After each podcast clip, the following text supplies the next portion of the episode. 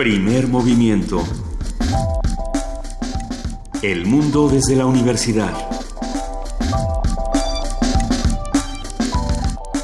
Muy buenos días a todos los que están escuchando Radio UNAM. Bienvenidos a Primer Movimiento a través del 96.1 de FM, de www.radiounam.unam.mx y del 860 de AM. A ver, son las 7 de la mañana con 7 minutos y estamos arrancando con muchísimo entusiasmo. Queridísimo Benito Taibo, ¿cómo estás? Querida Luisa Iglesias, estoy muy bien. Estamos aquí con enorme gusto con todos ustedes. Perdón, escríbanos ya saben dónde estamos, en arroba P Movimiento, en Twitter, en Primer Movimiento, en Facebook. Tenemos una, un correo que es primer movimiento unam, anam arroba gmail.com.mx. Sin el MX, así nomás. Otra vez. Primer movimiento unam arroba gmail.com. Ahí estuvo. Y tenemos también el teléfono 55 36 43 39. Ustedes saben que desde el día de ayer las noticias en general se están preguntando, todos los medios de comunicación, las redes sociales. ¿Dónde está Wally? ¿Dónde está Wally Duarte? Y, creo que la pregunta, eh, si bien es pertinente y si nos ha hecho eh, una, indignarnos, pero a la vez hacer un ejercicio lúdico y un ejercicio de especulación que me parece muy válido para todos los que estamos del otro lado escuchando e interpretando las noticias. Bueno, creo que también será pertinente desde el otro lado preguntarnos, más allá de dónde está, eh, dónde está Wally o dónde está físicamente Duarte, dónde está jurídicamente, dónde está, qué, por qué se le está acusando, por qué, por qué tendría razones para fugarse. Y más cosas, un prófugo de la justicia puede demandar a otras personas? Es, esa es una pregunta que queda un hueco ahí dentro de la ley que hoy intentaremos aclarar. Creo que, va a ser un programa interesante porque vamos a abordar esta noticia desde el otro lado. Los invitamos a que se queden con nosotros. Eh, como, como ustedes saben, tratamos de averiguar el porqué de las cosas, así como de contarles el qué. Son otras las noticias que están eh, dándole la vuelta al mundo. Por ejemplo, eh, Donald Trump diciendo que Hillary es la más corrupta de las corruptas de todas, todititititas las corruptas que han intentado hacer campaña alguna vez en, la historia de las historias. O sea, esta es eh, la más corrupta de las corruptas de las historias de todas las historias. Tengo una idea, la, sensación de que está dando lo que se llama coloquialmente en este país patadas de ahogado.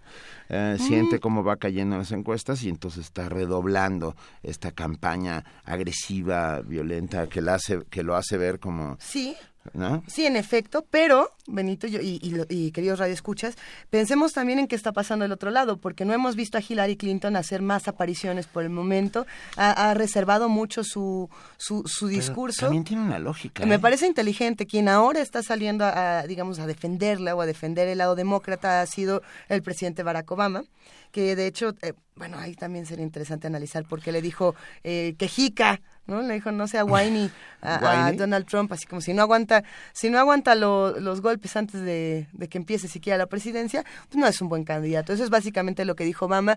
Eh, esta noticia sin duda nos interesa a todos nosotros, porque de esto que está ocurriendo lo que hace es que, bueno, veamos el peso frente al dólar eh, mucho mejor que nunca desde desde, noviembre del año pasado, si no me equivoco. estrepitosamente, ahora se mantiene. En, un punto relativamente bueno. Entonces, sí, lo que está pasando del otro lado del mundo, por supuesto que nos, nos afecta. Y hoy es el último debate, ¿no? Hoy miércoles. Ay, no sé qué va a pasar. Es, hoy en Las Vegas. Vamos a tener que ver este, este momento de box en Las Vegas. Este ring en Las Vegas va a ser este duro e interesante. Pero bueno, nosotros tenemos un programa lleno de información hecho para usted, hecho para ustedes que hacen comunidad diariamente con nosotros aquí en Primer Movimiento. Y vamos a arrancar con miércoles de héroes y villanos. Opinión pública y su medición. ¿Qué, ¿Qué diablos es eso de la opinión pública? Hablaremos con María Fernanda Vergara, directora de Identa Consultores y especialista en opinión pública. Vamos a contar, como cada semana, con la participación de la Dirección General de Danza.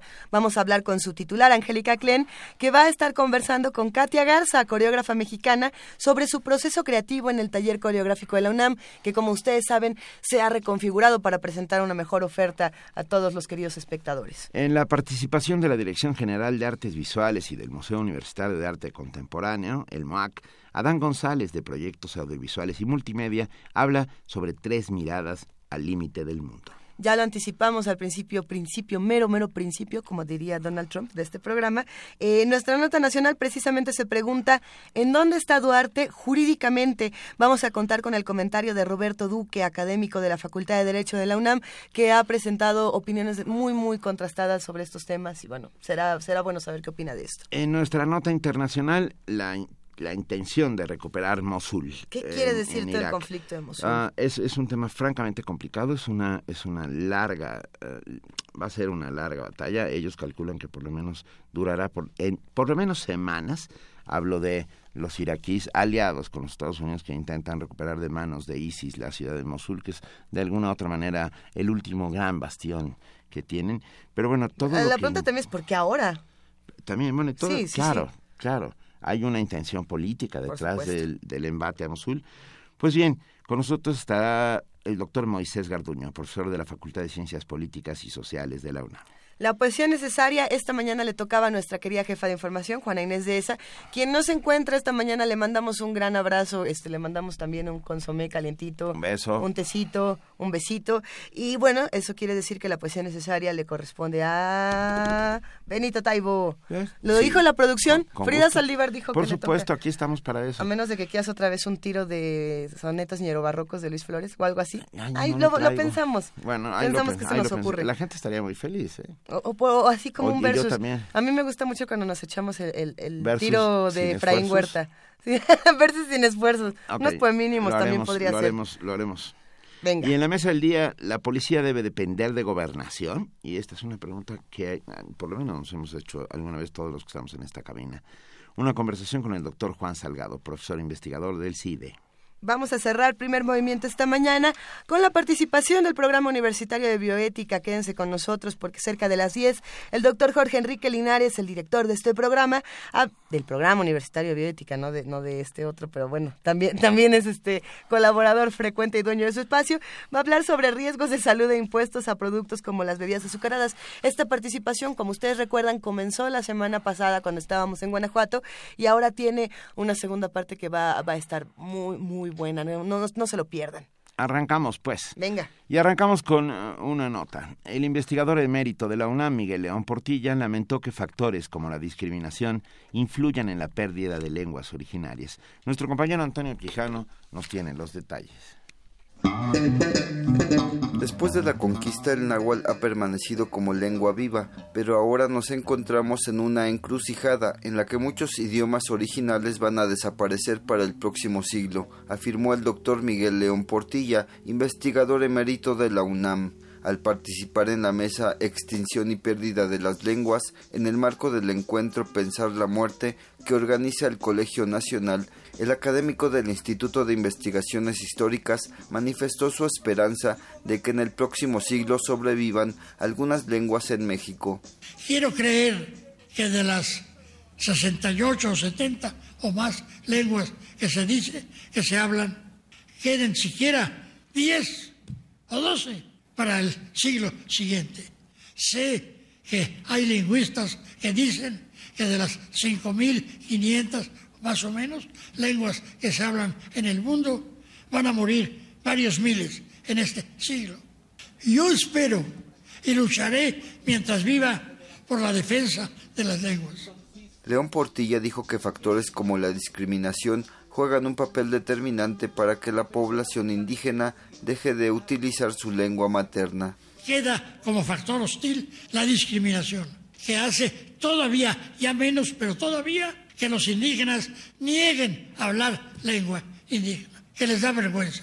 Imagínense esta ciudad gigantesca que recibe cientos y miles y millones de inmigrantes.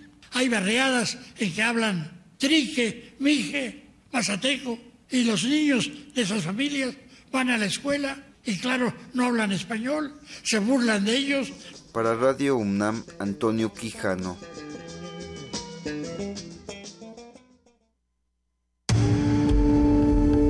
Primer movimiento. Clásicamente... Diverso. Siete de la mañana con 16 minutos, ya estamos Ya arrancamos este primer movimiento. Oye, Benito, justo fuera del aire estábamos hablando de que todos los niños en algunas escuelas están enfermando de las mismas cosas. Vacúnense, que, tienen, tápense. tienen un rollo ahí de, roncha, ¿no? Ronchas, eh, bichos, gripas, mocos. ¿Quién, ¿Quién de los que nos escucha eh, tiene hijos? ¿O qué niño que nos escucha tiene ronchas, bichos, mocos y demás? Para todos les mandamos un gran abrazo y les deseamos que si están malitos se curen pronto y de no ser así, se vayan bailando con el trenecito del oeste. No, pero no se llama el trenecito del oeste. ¿Cómo se llama? A ver, Piero es un cantante importantísimo argentino de los años sesentas 60 y 70, conocido por muchas canciones, pero sobre todo por una que era Mi Viejo es un gran tipo, mi viejo. Ajá.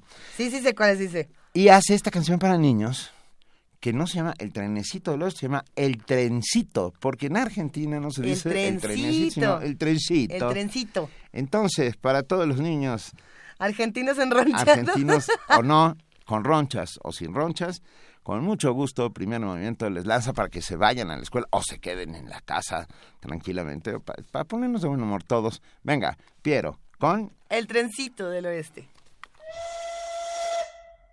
¡Pasajeros al tren! ¡Talán, talán!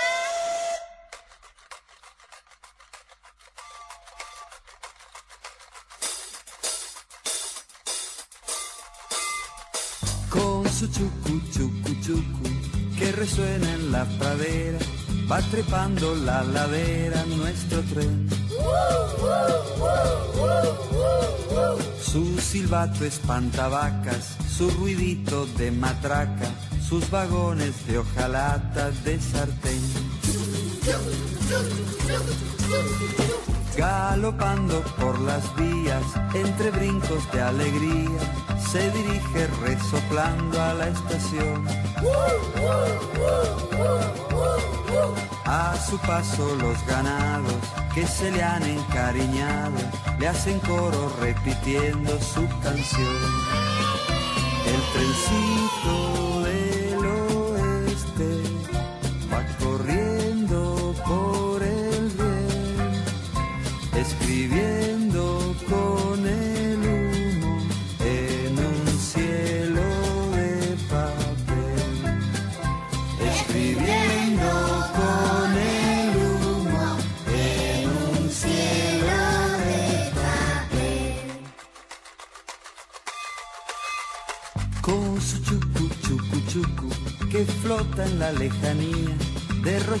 su energía por llegar. Y si encuentra una subida difícil de ser vencida, maquinista y pasajeros a empujar.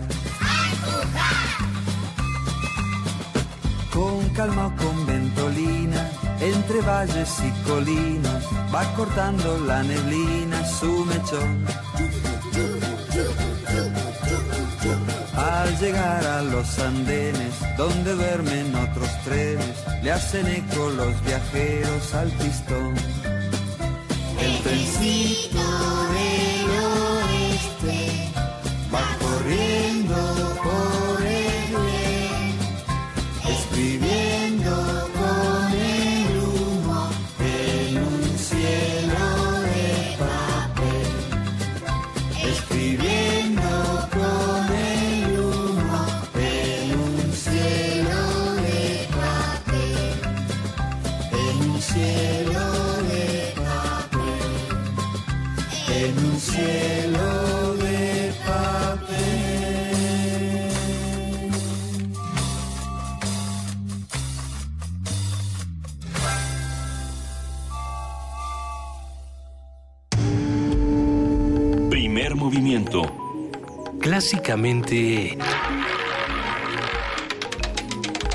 Incluyente.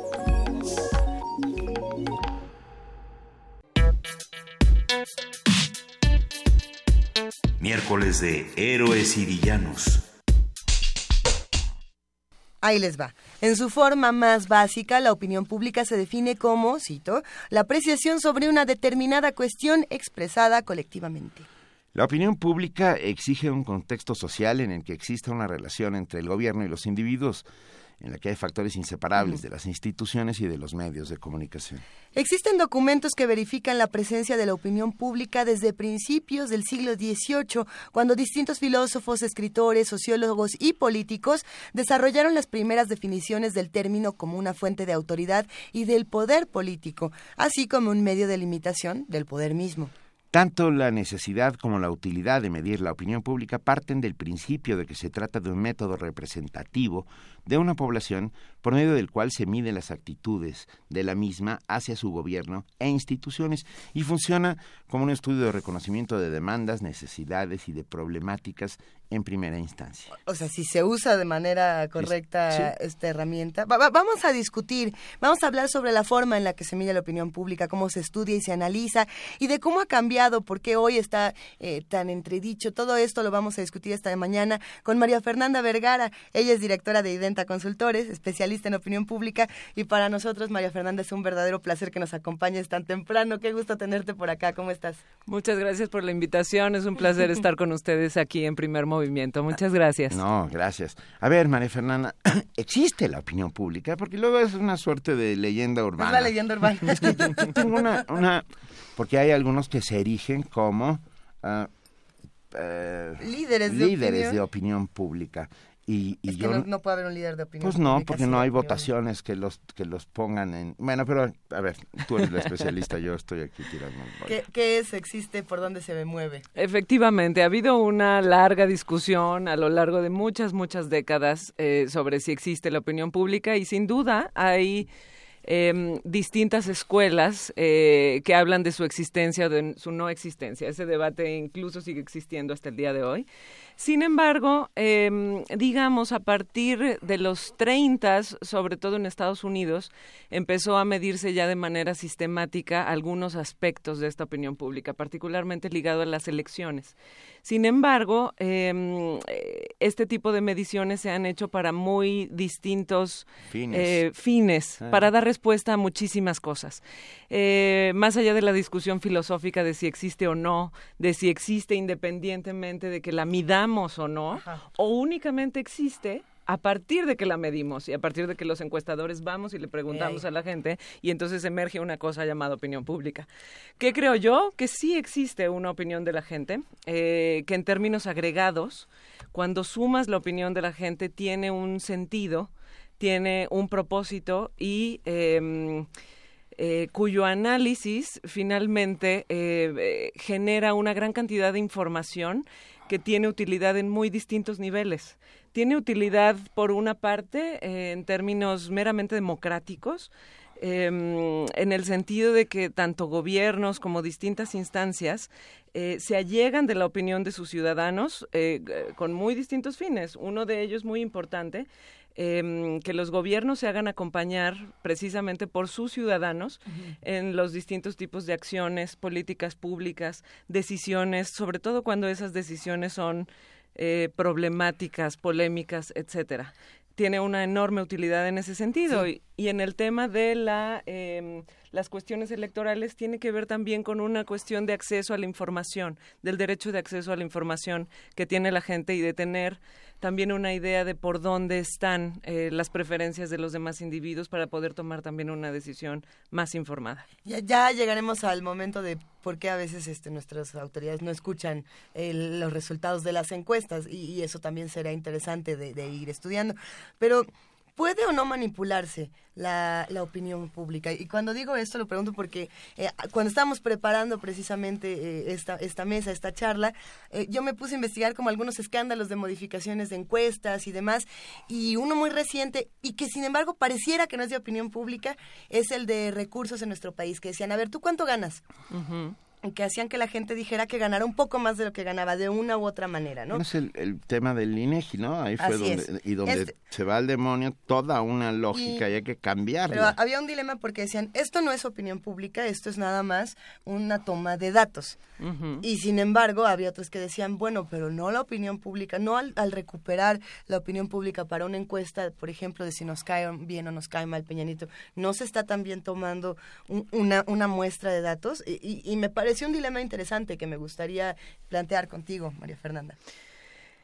Efectivamente, es una de las cosas que se ha discutido, si se puede manipular o no. Eh, es decir, eh, yo creo que debemos partir más bien eh, de la premisa de que hay investigación de opinión pública bien hecha e investigación Ah, de claro, opinión pública claro, claro. mal hecha. Y definitivamente puede haber eh, casas encuestadores que lo hacen bien, que lo hacen mal.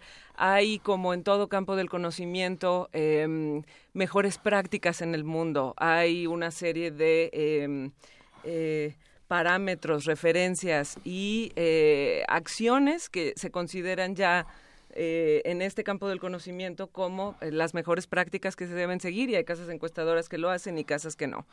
Eh, hay aspectos metodológicos que hay que considerar sobre em, eh, si efectivamente se está recolectando la información de manera adecuada y se está interpretando correctamente.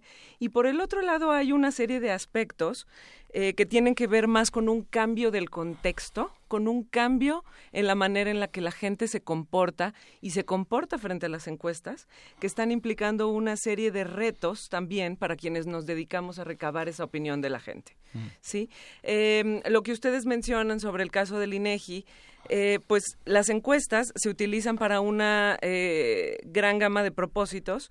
En ese caso, de esas encuestas en particular del INEGI, se eh, utilizan para recabar datos, datos duros. En otros casos se utilizan para obtener opiniones, actitudes, motivaciones incluso de los ciudadanos. Es muy Entonces- amplio el espectro. Ah, Entonces sí tenemos que decir que las opiniones no se miden como datos.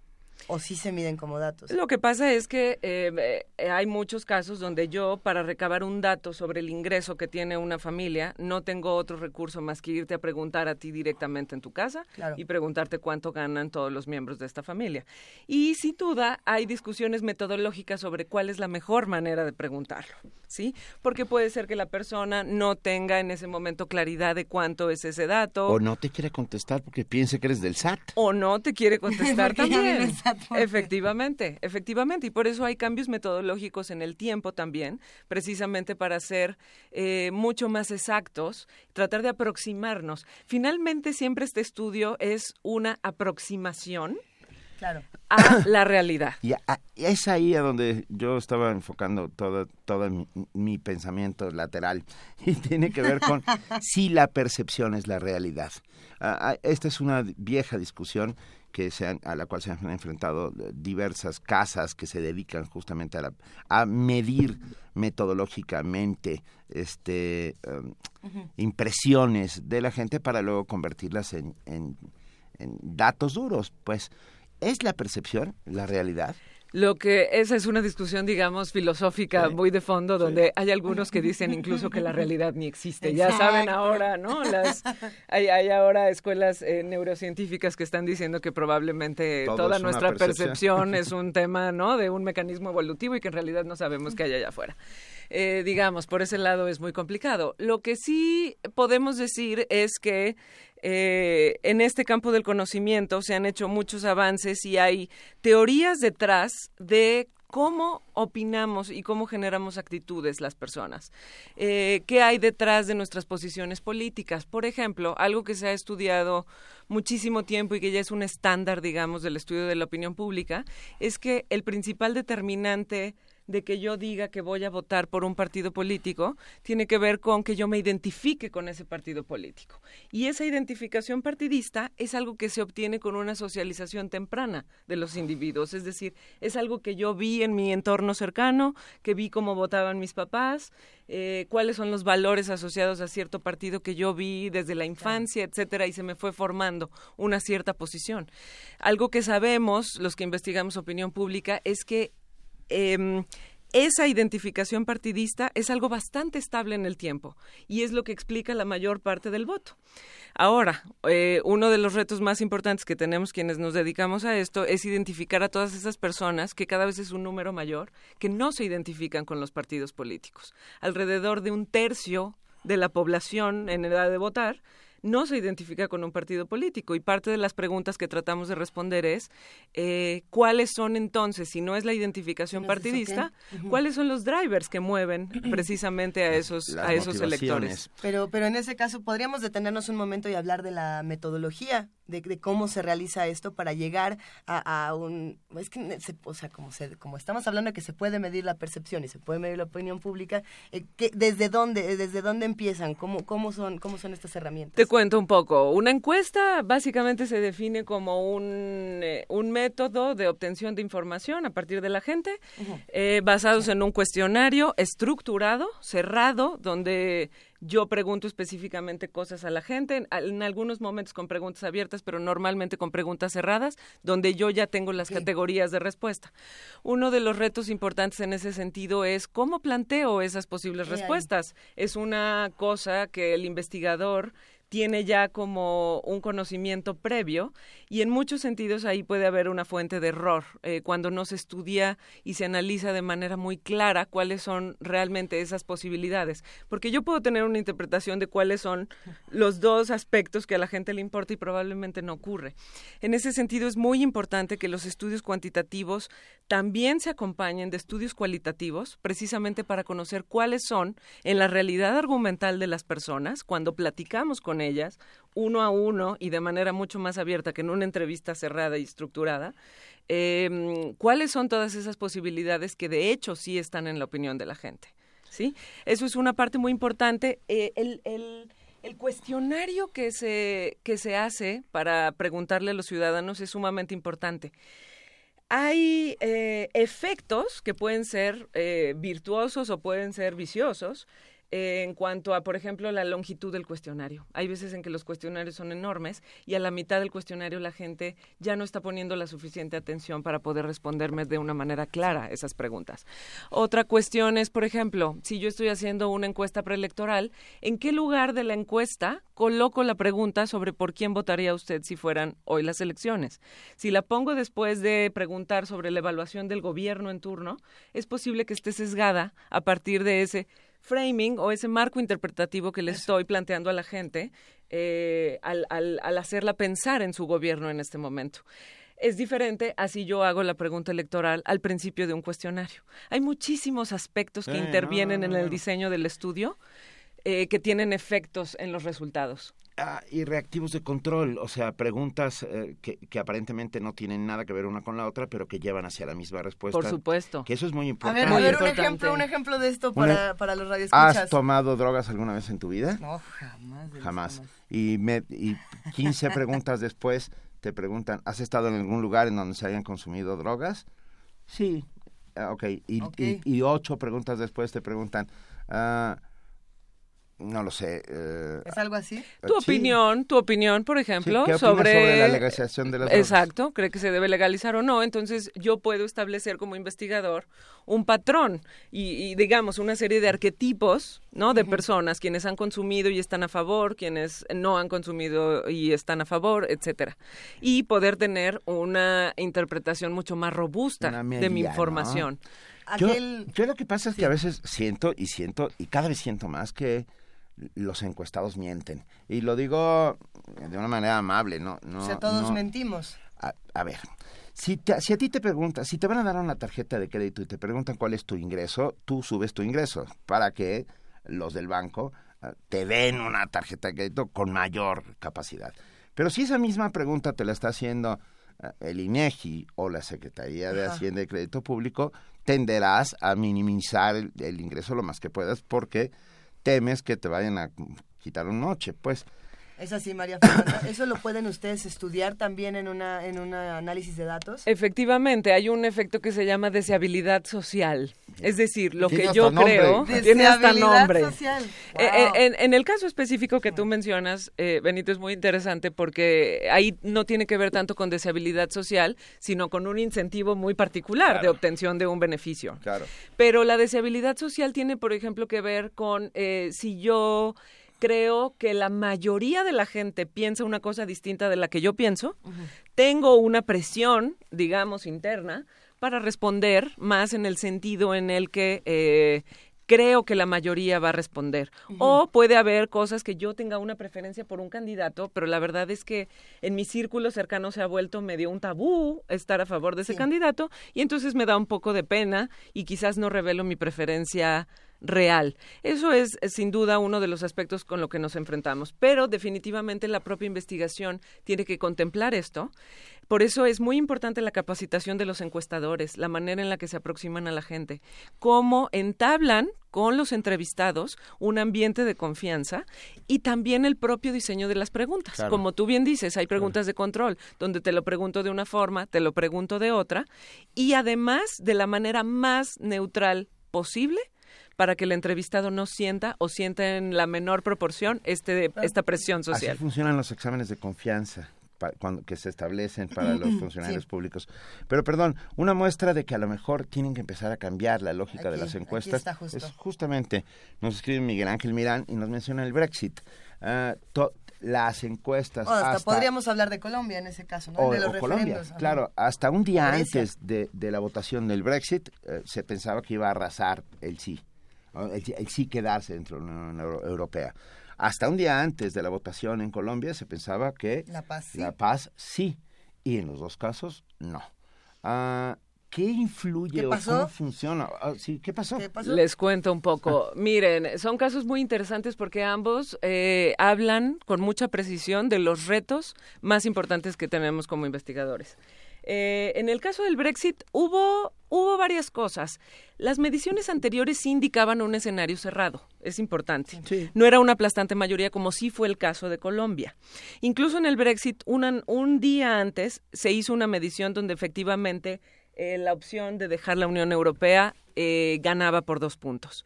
Sí hubo algunas mediciones acertadas, pero em, sin duda eh, hubo una voltereta y que creo que el impacto por el que ahora nos estamos sorprendiendo tanto es porque creo que ahí sí más bien un fenómeno de liderazgo de opinión pensó que eso era verdaderamente imposible. Y fue lo que en el fondo terminó eh, generando un estado de shock entre muchísimos grupos alrededor del mundo. Eh, en el caso en particular de Colombia, ahí sí el margen fue enorme. Se hablaba de 20 puntos de diferencia, 25, 30 puntos de diferencia en favor del sí y finalmente vimos un resultado cerrado en favor del no. Eh, pero el caso de Colombia sí implica una cosa metodológica muy interesante. Uno de los grandes retos que tenemos los investigadores es efectivamente estar estimando un dato de la población que en realidad va a ir a emitir su voto. Esto es un reto enorme. Porque yo, cuando voy a encuestar a una persona, ya sea en México para una cuestión electoral o en Colombia para el plebiscito, yo estoy entrevistando a los ciudadanos que tienen, en el caso de México, credencial para votar, que me dicen tengo credencial para votar, que es mi público en grande. Pero yo no sé cuántas de esas personas exactamente son las que efectivamente van a ir a la casilla y van a terminar votando. Nunca lo sé del todo. y por eso existen, del voto no es el voto.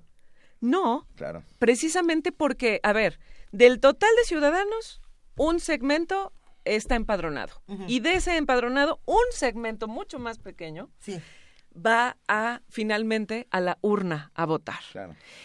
Identificar ese pequeño subsegmento es una tarea dura, ¿sí? Eh, hay estos famosos modelos de votantes probables que seguramente han escuchado. Significan eh, que los encuestadores hacemos modelos para tratar de anticipar quiénes son los que realmente van a ir a la elección. En elecciones normales, presidenciales, de legislativo, ya tenemos parámetros para más o menos saber cuánto es la participación. En un plebiscito eso no se sabe. En, Colombia hacía 60 años que no había plebiscitos en ese momento ni encuestas había en Colombia, por supuesto. No hay parámetros para saber quiénes van. ¿Qué sucedió en Colombia? Hubo una participación muy, muy pequeña y una participación además muy diferenciada en los distintos departamentos. Entonces era muy difícil anticipar. ¿Qué pasó también? Eh, cosas que no se pueden prever. El huracán Matthew finalmente sí tuvo una, eh, un efecto importante en la no salida de muchísima gente. Y finalmente, algún aspecto que tiene que ver con que probablemente, y ahí entra la cosa de cómo impactan las encuestas también en la propia percepción de la gente de quién va a ganar o no y qué tanto eso me incentiva a salir o no. ¿Por qué?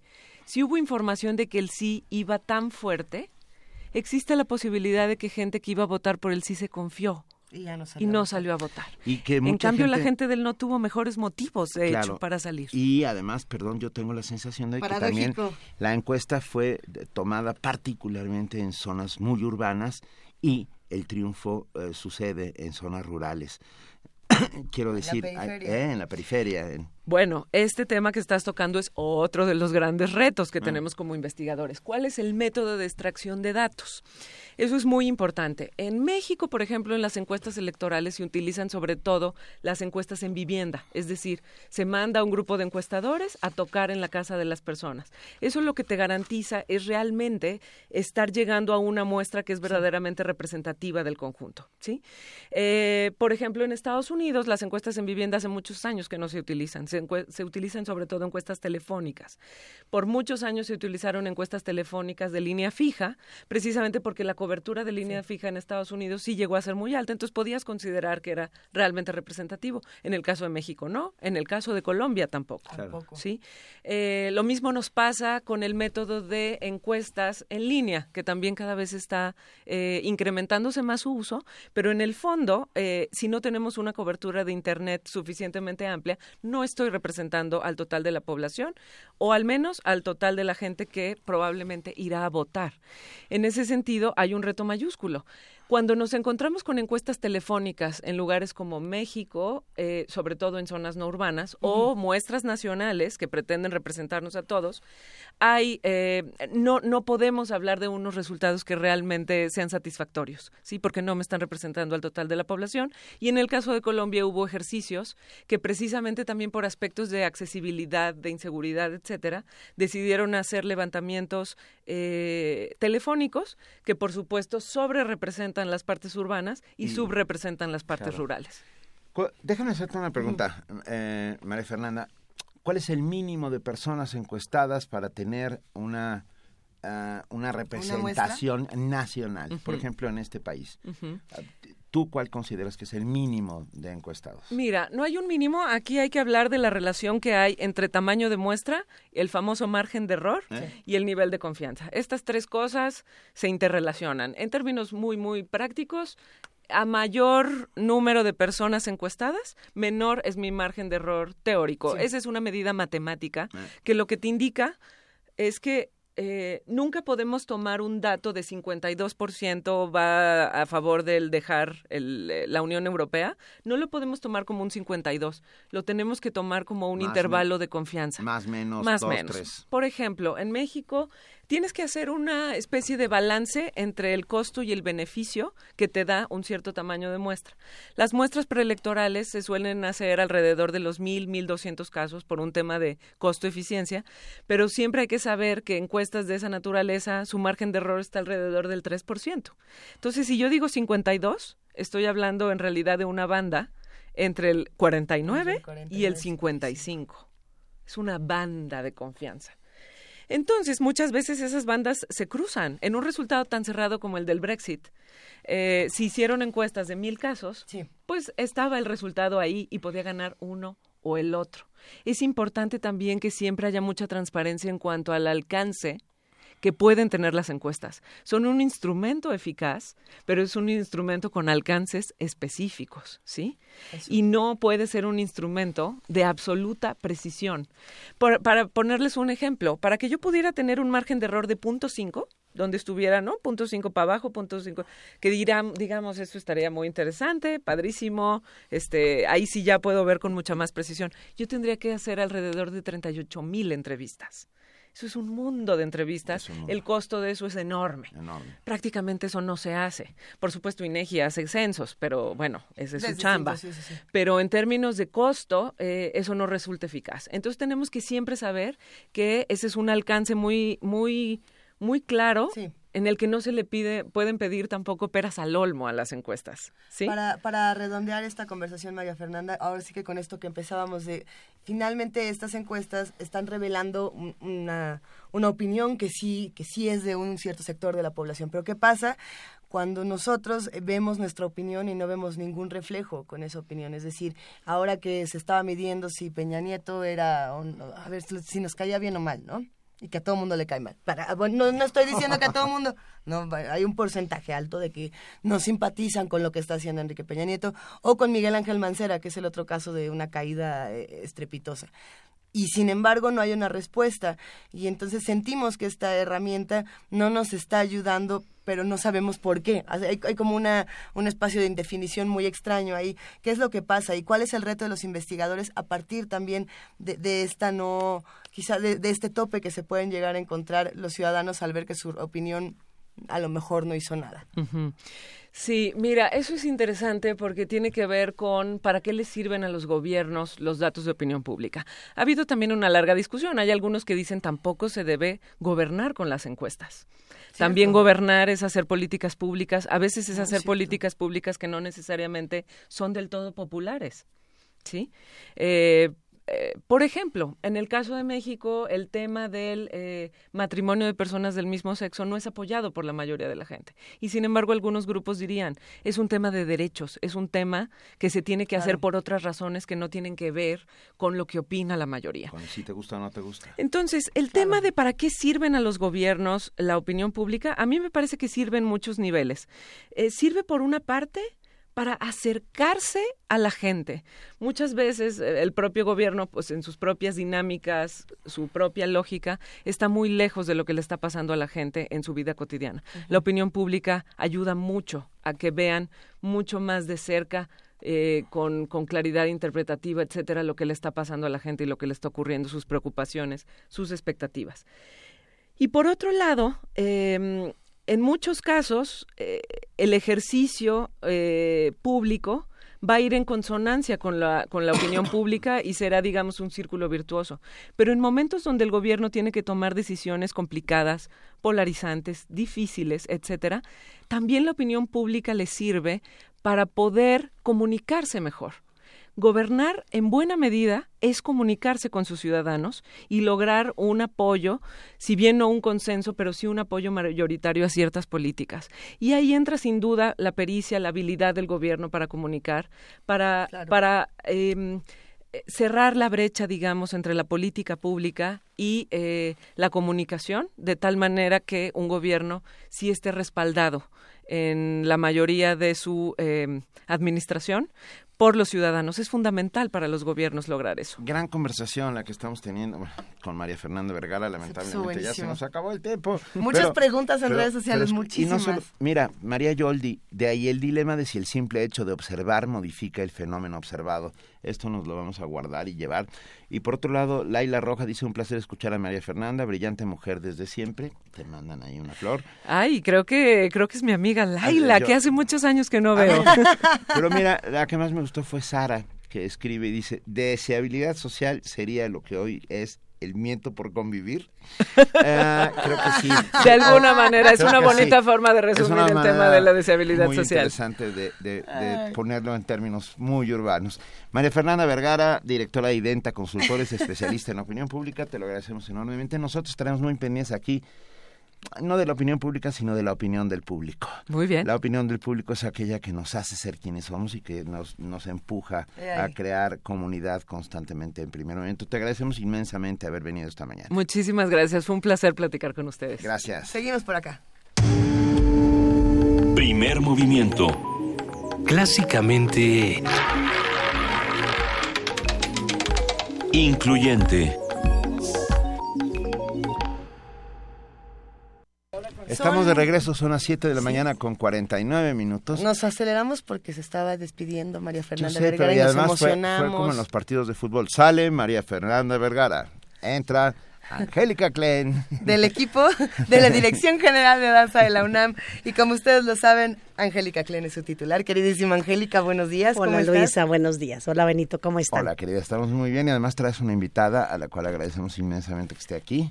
Sí, sabes que estamos felices y bueno, queríamos compartir un poco del trabajo de Katia Garza. Katia, sí, cómo no. Eh, bueno, Katia Garza es eh, una bailarina, maestra, coreógrafa mexicana que tiene ya cerca de 15 años viviendo en Estados Unidos y que tenemos pues la fortuna de que hace dos años hicimos un proyecto muy interesante para festejar los 85 años de la autonomía de la UNAM. Y Katia montó una obra que se llama La leyenda de Emiliano. Y este año la invitamos para que remontara esa obra al taller coreográfico de la UNAM. Y aparte eh, también hizo una, un, una, un solo que se estrenó la semana pasada, que se llama Suspiro. Entonces, pues a mí me encantaría un poquito que ella compartiera qué que, que le ha implicado regresar a México. Eh, y, y, qué maravilla que, que, sea la UNAM, ¿no? Que, que, a su país venga la UNAM. Entonces, pues ¿Cómo ha sido su experiencia con, con, con, este montaje, con música de Márquez y demás? Entonces, bueno, pues no sé, Katia. Bienvenida, Katia. Muchas gracias por la invitación. Estamos encantados. Eh, bueno, obviamente para mí eh, ser invitada a la UNAM es un privilegio, porque no a cualquier persona que no trabaja en la UNAM es eh, invitada. Entonces, para mí es un honor y sobre todo que llevo muchos años fuera de mi país y siempre compartiendo pues lo que hago con otra gente y regresar a mi país es súper importante y más que eso, pues compartir un poco de lo que he aprendido en todos estos años con nuevas generaciones de bailarines y ha sido muy bonito. Los muchachos se han, me han recibido muy bien y el staff también y todos me han acogido bastante y me han ayudado bastante, entonces estoy bien feliz y pues, ¿qué les puedo decir? Es un honor para mí estar en el DF este, compartiendo esta pieza. Con, gran dicha, con gran poder viene gran responsabilidad y tienes muchas cosas pendientes, eh, muchos retos por enfrentar de lo más interesantes, muchas experiencias que, que seguramente se irán acumulando. Pero ¿qué es lo que esperas en este momento? ¿Qué es lo, qué, qué, es lo que has detectado que te vas a tener que empezar a, a mover? ¿Cómo, ¿Cómo va todo por ahora? Cuéntanos. Pues bueno, eh, con respecto a la obra, es este es difícil porque mi movimiento es a lo mejor un poco diferente a lo que ellos están acostumbrados y entonces como hay poco tiempo, en cierta forma es poco tiempo de, ponernos todos juntos y de compartirles pues mi forma de mover, este hemos tenido un poquito de, de así de, falta de tiempo, pero la realidad es que los muchachos están poniendo muchísimo trabajo. Sería lo más difícil para mí es eh, embonar en movimiento con la música porque a lo mejor los ritmos que yo uso o que encuentro sobre la música de Márquez son no lo que a lo mejor un bailarín normal podría eh, interpretar. Entonces a veces cuando pues los estoy viendo digo, no, no, no, tiene que ser en el remate, en el remate, en la cabeza, en el remate va este movimiento, son tres, no sé, eh, más acentuado o más libre o de repente se están moviendo rápido y tienen que aguantar tres segundos de un, de un de un suspiro, por ejemplo, un momento y después rápido otra vez. Entonces, a veces el ritmo lo trato de dividir en, no solamente en el que vamos escuchando, sino encontrar más ritmos dentro de una pieza de música y creo que eso es lo que me está costando más trabajo. ¿Dónde vives, Katia? ¿En, dónde bailas, pues? Llevo 16 años en Orlando, Florida. Eh, trabajé con el Orlando Ballet como bailarina principal eh, por 13 años y ahora llevo tres años siendo este independiente.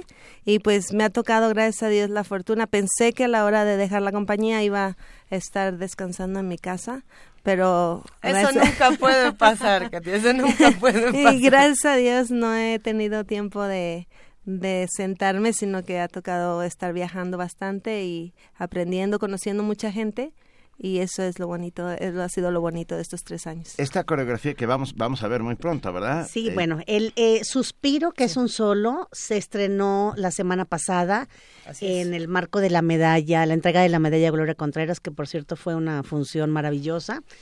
Y eh, este fin de semana se estrena La leyenda de Emiliano con las funciones del taller coreográfico, que ya saben que como ya estamos haciendo también una tradición, siempre había, siempre tendremos 10 eh, pases dobles para las funciones del domingo a las doce y media en la Covarrubias con el taller coreográfico. Entonces, pues bueno, Katia vino esta semana. Eh, eh, es cierto que viaja bastante, pues maravilloso. Este, puedo compartir que, que, que estudió en la escuela de Monterrey, así es que la conozco desde que era una niña y pues es maravilloso ver cómo cómo se van desenvolviendo en este caso como, como bailarina principal, que por muchos años fue en Orlando, y después desde muy jovencita cómo mostró un pues eh, un deseo por hacer coreografía, por crear, este, desde muy niña empezó a, a, hacer propuestas escénicas y es maravilloso ver pues cómo ahora está trabajando en diferentes niveles en, en, en, en algunos países, este, del mundo, ¿no? Y pues bueno, qué, qué, qué, bien que, que, nos haya dado un, tiempo para la UNAM. Y pues bueno, se estrena, se estrena una nueva obra con la compañía, con el taller coreográfico y estamos pues realmente contentos. Déjame preguntarte, Katy, ¿el sueño de Emiliano es el de Zapata? ¿O no? Sí. Sí. Sí, sí, sí. Oh, les digo, lo pensé en voz alta porque me lo imaginé. Así es. Claro. Ah. Esta pieza es una está representando su vida desde su lucha por la tierra, por la libertad. Y la segunda parte de la pieza es el lamento, el pueblo llorándolo por su muerte y al final es obviamente pues su muerte. La eh, se representa la segunda parte por un sonido de chicharras que en la música pues está hecha con los violines y eso y, y el compositor se inspiró en el sonido de las chicharras, que se dice la leyenda que cuando Emiliano Zapata murió, eh, las chicharras sonaban mucho, muy fuerte. Entonces, este, él se inspiró en eso, en lo que decía la leyenda. Entonces, toda la segunda parte es el, el pueblo llorándolo y su lamento por, por esta muerte. Y toda la primera parte, pues, es la lucha por, por la libertad. Y en el final, pues, trato de, de que el pueblo en cierta forma en este en el presente, pues es una lucha que sigue presente y que estamos hasta en el 2016. Fíjate es que, una historia nueva. es, es muy lindo porque cuando, cuando decidimos hacer esta producción que se llamó Danzando a Márquez en la UNAM, eh, entrevistamos al Arturo Márquez. Y en específico en esta obra fue muy lindo porque, eh, bueno, se la hicieron por encargo por el, el aniversario este, del fallecimiento de Emiliano en Morelos y nos contaba que empezó a hacer la composición coreográfica y que, y que llegó un momento en que no sabía cómo, cómo terminar la obra. y, es, y, y dice que estaba en su piano y de repente oyó, él, él se fue con la gente a, pues a que le contaran estas leyendas de la vida de Emiliano, porque Emiliano, es muy, es muy caballo. Es, es, muy querido en Morelos, ¿no? Pues bueno. Entonces dice que entre las leyendas le contaron lo que comenta Katia, que cuando él murió había un, un, una, un canto de lamento por la muerte de Emiliano de las chicharras, que fue en, la fue en el mes de abril, y que en ese momento que él no sabía cómo terminar, abajo en la orilla de su piano empezó a sonar una chicharra, vio una chicharra. No, bueno. Ahí en su piano. Y que cuando vio la chicharra fue cuando le vino la inspiración. Y entonces es muy bello porque en su estudio, en su casa, tiene la chicharra disecada. Que es algo. Todavía conserva sí, la conserva la chicharra. eso se llama destino manifiesto. Tenemos 10 pases dobles para, para ver El sueño de Emiliano en, del taller, en el taller coreográfico de la UNAM con una coreografía de Katia Garza. El domingo a las 12.30 en la sala Miguel Covarrubias. 10 pases dobles los vamos a dar en este momento por teléfono. 55 36 43 39. Sin preguntas de por medio, solo por el gusto de ¿Ah, que vayan a ver el trabajo de Katia y del taller coreográfico. Y, y ¿saben qué? Este fin de semana también se presenta viernes, sábado y domingo el CEPRODAC. Lo tenemos aquí. Y, por supuesto, hay funciones a las 7, sábado, eh, viernes y sábado y domingo a las 6. Se presenta con una obra que se llama Horsemen, eh, y creo que les va a encantar, es el Centro de Producción de Danza Contemporánea. Y tenemos cinco pases dobles para cada una de las funciones. cinco para el viernes, cinco para el sábado, cinco para el domingo. Ah, viernes, sábado a las 19, domingo a las 18 horas, también por teléfono. Quienes quieran ir a ver al CEPRODAC, al Centro de Producción de Danza Contemporánea Horsemen, Llámenos 55 36 43 39. Mucha danza, eh, mucha danza eh. este fin de semana. ¿Por qué? Porque, la, danza, es un derecho de todos. Katia, bienvenida, muchísimas gracias. Este, este, es tu país, esta es tu casa. El sueño de Emiliano está vivo y lo podremos ver el próximo. Y, y esta cabina es tu cabina. Y esta cabina es tu gracias. Y gracias, querida Angélica Klein, como siempre. Un placer. Un, un, inmenso privilegio. Nosotros nos vamos a un corte, pero volvemos. No, no vamos a un corte, más. A ver, Primer movimiento. Clásicamente... Reflexivo. Al ser las 8 de la mañana en punto y antes de que nos vayamos al corte, sucede que tenemos tantos boletos para dar que nos da muchísimo gusto compartirlos con ustedes. Así que ahí les va, Benito, ¿por cuál empezamos? Va, tres pases dobles para ver a Pumas contra W Connection. El jueves 20 de octubre a las 9 de la noche en el estadio CU, por supuesto, por Twitter. Nombre más uh, hashtag Pumas Gol. Tres pases dobles para Pumas contra W Connection. Y a ver, y tenemos más pases todavía. A ver, cuatro pases dobles para la OFUNAM, para el programa 2 que platicamos el día de ayer con Edith Citlali Morales.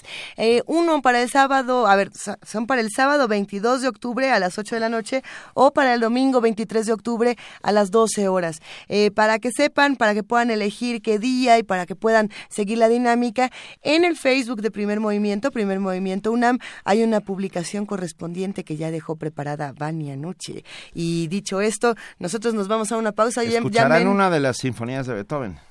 Eh, ¿Cuál? ¿Cuál era? creo que era la 3, ¿no? La tercera, va a estar bastante bueno, así que quédense con nosotros. Para irnos al corte vamos a escuchar Victory, Danza de Albania.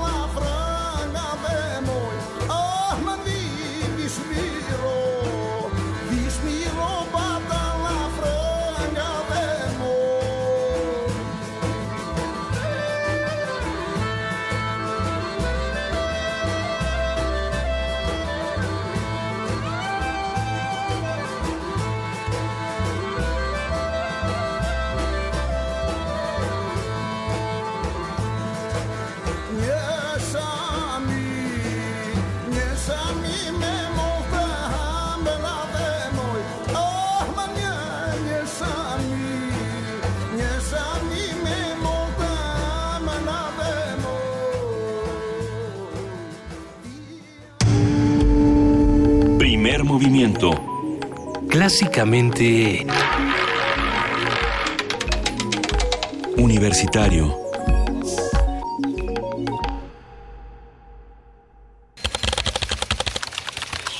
informativo. La UNAM. Fernando Macedo Chagoya asumió la dirección de la Facultad de Estudios Superiores Aragón para el periodo 2016-2020, luego de ser designado por la Junta de Gobierno de la UNAM. Habla Leonardo Lomelí Vanegas, secretario general de esta casa de estudios. El apoyo de la Administración Central para poder fortalecer todos los ámbitos del quehacer académico y administrativo de esta facultad y también en todo lo que hace al apoyo que se requiera para solicitar de las autoridades estatales y municipales apoyo también para que las tareas que esta comunidad realizan cuenten con un clima de seguridad y de certidumbre al anunciar el gran encuentro con el ajedrez educativo que se realizará en el Centro Cultural Universitario del 27 al 30 de octubre y que contará con la presencia de Gary Kasparov y los tres mejores jugadores latinoamericanos, el secretario de Atención a la Comunidad Universitaria, César Astudillo, refirió la posibilidad de ofrecer una cátedra permanente del juego ciencia en esta casa de estudios. Abrevar todo aquello que el ajedrez puede eh, hacer para que nuestros estudiantes tengan mayores capacidades para el aprendizaje, tengan eh, mejores herramientas para que fortalezcan eh, sus, habilidades en la toma de decisiones, para que echen a andar su, echen andar su mente, para que fortalezcan sus capacidades de asimilación, sus, capacidades de eh, advertir estrategias. Nacional. El Índice de Estado de Derecho 2016, elaborado por el World Justice Project, reveló que México cayó nueve lugares respecto a 2015 al ubicarse en el puesto 88 de 113 países evaluados. El estudio mide la forma en que los ciudadanos experimentan la corrupción, seguridad, justicia y acceso a derechos fundamentales. El gobernador interino de Veracruz, Flavino Ríos Alvarado, aseguró que no autorizó ninguna aeronave para que fuera usada por Javier Duarte para salir de la entidad, como denunció el gobernador electo Miguel Ángel Yunes. No sé si está en el Estado o no. Lo cierto es que su familia sí está en el Estado. Punto número uno. Punto número dos, es completamente falso eh, que yo haya proporcionado un transporte aéreo del gobierno del Estado. La PGR, en colaboración con diversas instancias federales, detuvo a dos mujeres por su probable responsabilidad en la comisión de los delitos de operaciones con recursos de procedencia ilícita y delincuencia organizada en el marco del caso Veracruz. Las detenciones derivan en una denuncia presentada por la Unidad de Inteligencia Financiera de la Secretaría de Hacienda. Un abogado fiscalista reveló a la PGR ser prestanombres de Javier Duarte. La semana pasada, el ex colaborador del gobernador con licencia se presentó a declarar voluntariamente ante la Subprocuraduría Especializada en Investigación de Delitos Federales y estimó los presuntos desvíos de Duarte en al menos 1.500 millones de pesos. Tras su visita a la comunidad de Nochislán, Oaxaca, Roberto Campa, subsecretario de Derechos Humanos, aseguró que no fue retenido ni secuestrado y que no vivió una situación de peligro, como se informó en algunos medios. Eh, estuve en Nochislán para atender eh, pues una serie de, peticiones de, de, un, de un grupo de, víctimas, de, personas que fueron afectadas en Nochislán y a la salida otro grupo eh, me pidió que conversáramos un rato, me plantearon una serie de, temas, de asuntos. De acuerdo con un documento de la Secretaría de Relaciones Exteriores, Andrés Ruemer votó en el Consejo Ejecutivo de la UNESCO, instruido por la Subsecretaría de la Cancillería. Esto luego de que el pasado lunes la dependencia destituyó a Ruemer como representante ante la UNESCO por votar a favor de la resolución sobre la preservación del patrimonio cultural y religioso en Jerusalén Oriental. Economía y finanzas. Petróleos Mexicanos informó que en marzo de 2017 licitará su segunda asociación relacionada a actividades de exploración y extracción de crudo extrapesado. Las operaciones se llevarán a cabo en aguas someras de la sonda de Campeche. Internacional. El presidente estadounidense Barack Obama calificó de irresponsable al candidato republicano Donald Trump tras hacer cuestionamientos sobre la integridad de las elecciones del próximo 8 de noviembre. El mandatario invitó al magnate a buscar votos en lugar de lloriquear. Esta noche los candidatos presidenciales Hillary Clinton y Donald Trump participarán en el último de los debates rumbo a las elecciones de noviembre. En la tercera edición están agendados temas como migración, economía, deuda y la Suprema Corte de Justicia de la Nación. Hasta aquí el corte en una hora más información. Radio UNAM, clásicamente informativa. Las memorias de una de las mejores bailarinas de la historia, traducidas en una escena teatral y dancística. El arte de la danza, homenaje a Isadora Duncan. Disfruta esta experiencia multidisciplinaria el próximo 22 de octubre a las 19 horas en la sala Julián Carrillo de Radio UNAM. Te recordamos que la entrada es libre. Bailar no por la experiencia estética, por necesidad. Radio UNAM invita. Conecta 2016, Campus del Pensamiento. Grandes maestros unidos por un tema. Fronteras. Desbordar los límites. Hola, soy Alejandro Frank. Soy Cristina Rivera Garza. Soy Miguel Alcubierre. Soy Olivia Gal. Soy Sergio García Ramírez. Soy Marta Lamas y estaré en Conecta Campus del Pensamiento. Jueves 27 de octubre. Sala Miguel Covarrubias del Centro Cultural Universitario. A partir de las 18 horas. Entrada libre. Cupo limitado. Inscríbete en www.conecta.unam.mx. Invita la Coordinación de Difusión Cultural de la UNAM. Este mensaje es para ti. Hoy te queremos dar las gracias por no olvidar tu responsabilidad ciudadana. Muy pronto, lo que empezó como una idea se convertirá en una realidad. A ti, que propusiste y decidiste un proyecto para mejorar tu colonia con el presupuesto participativo y a quienes decidieron representar a su colonia o pueblo. Ahora es tiempo de darle seguimiento al proyecto ganador. Ya hablaste por tu colonia, ahora exige que se cumpla. Te esperamos el próximo año con una nueva idea. Instituto Electoral del Distrito Federal. Abrir puertas. Perder el miedo. Abrazar lo nuevo. Aprender especializarte. Basta que quieras dar el paso. Atrévete con los cursos y diplomados que la UNAM tiene para ti. Ingresa a docencia.tic.unam.mx y lánzate a una nueva aventura que cambiará tu vida. Vive plenamente tu vida digital. Dirección General de Cómputo y de Tecnologías de Información y Comunicación, UNAM. María del Rosario Rosales. Fui a un, a un, centro de salud y me hice un estudio y pues me da la noticia de que es cáncer de mama. Verdaderamente me sentí cobijada. No pasamos a ser un número, pasamos a ser personas con un problema de salud. Acude a tu unidad de salud y solicita tu mastografía gratuita. Infórmate en www.gov.mx diagonal salud. Lo bueno casi no se cuenta, pero cuenta mucho. Secretaría de Salud, Gobierno de la República. Este programa es público ajeno a cualquier partido político. Queda prohibido el uso para fines distintos a los establecidos en el programa. Dejar huella en cada aula de la UNAM es un deber de un verdadero Puma. Deja tu huella y apoya Fundación UNAM a de cara a miles de universitarios. Súmate 5340-0904 o en www.funam.mx.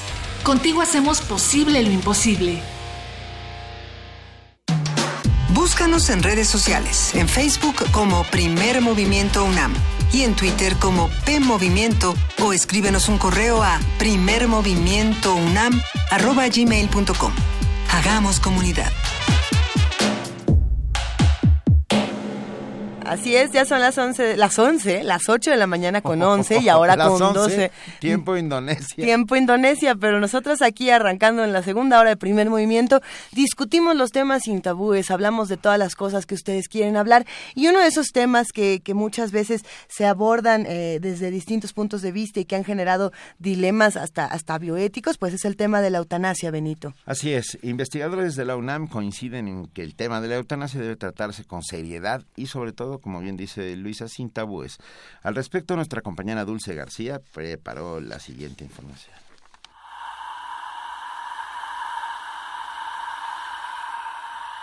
¿Qué es la muerte? ¿Se habrá preguntado alguna vez? El 45% de los mexicanos no habla con nadie sobre la muerte. Solo un 23% lo hace con sus parejas, únicamente el 0.8% lo hace con su médico y un 3% lo hace con un sacerdote o directamente con Dios. Para Amparo Espinosa Rugarcía, fundadora de la Asociación por el Derecho de Morir con Dignidad, la medicina ha tenido avances extraordinarios. Sin embargo, cuando se trata del proceso final de la vida, es decir, de la muerte, esos avances no siempre funcionan a favor de las personas. Hoy, algunos se preguntan si en ocasiones no es mejor cuidar que intentar curar lo incurable. Otros hablan de que a veces es mejor si el paciente así lo desea, de acelerar la muerte vía la eutanasia o el suicidio asistido. En algunos países incluso se considera que es un derecho del paciente tomar esa decisión siempre y cuando él mantenga la capacidad de decidirlo libremente. En Holanda están queriendo hacer extensivo este derecho a las personas mayores que no necesariamente están enfermas, sino que simplemente desean acelerar su muerte.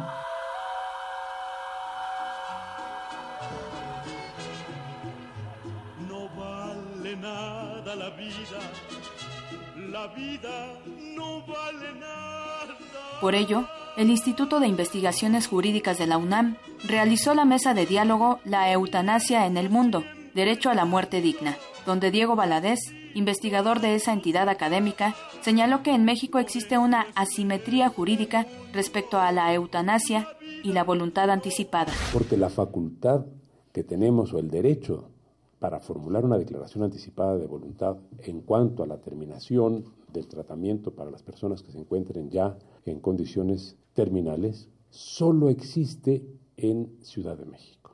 La Ley General de Salud permite, y es así es aplicable a todo el país, la terminación del tratamiento a petición del paciente o de sus familiares y la propia ley determina quiénes son. Pero la facultad de establecer ante notario esta voluntad no se ha generalizado.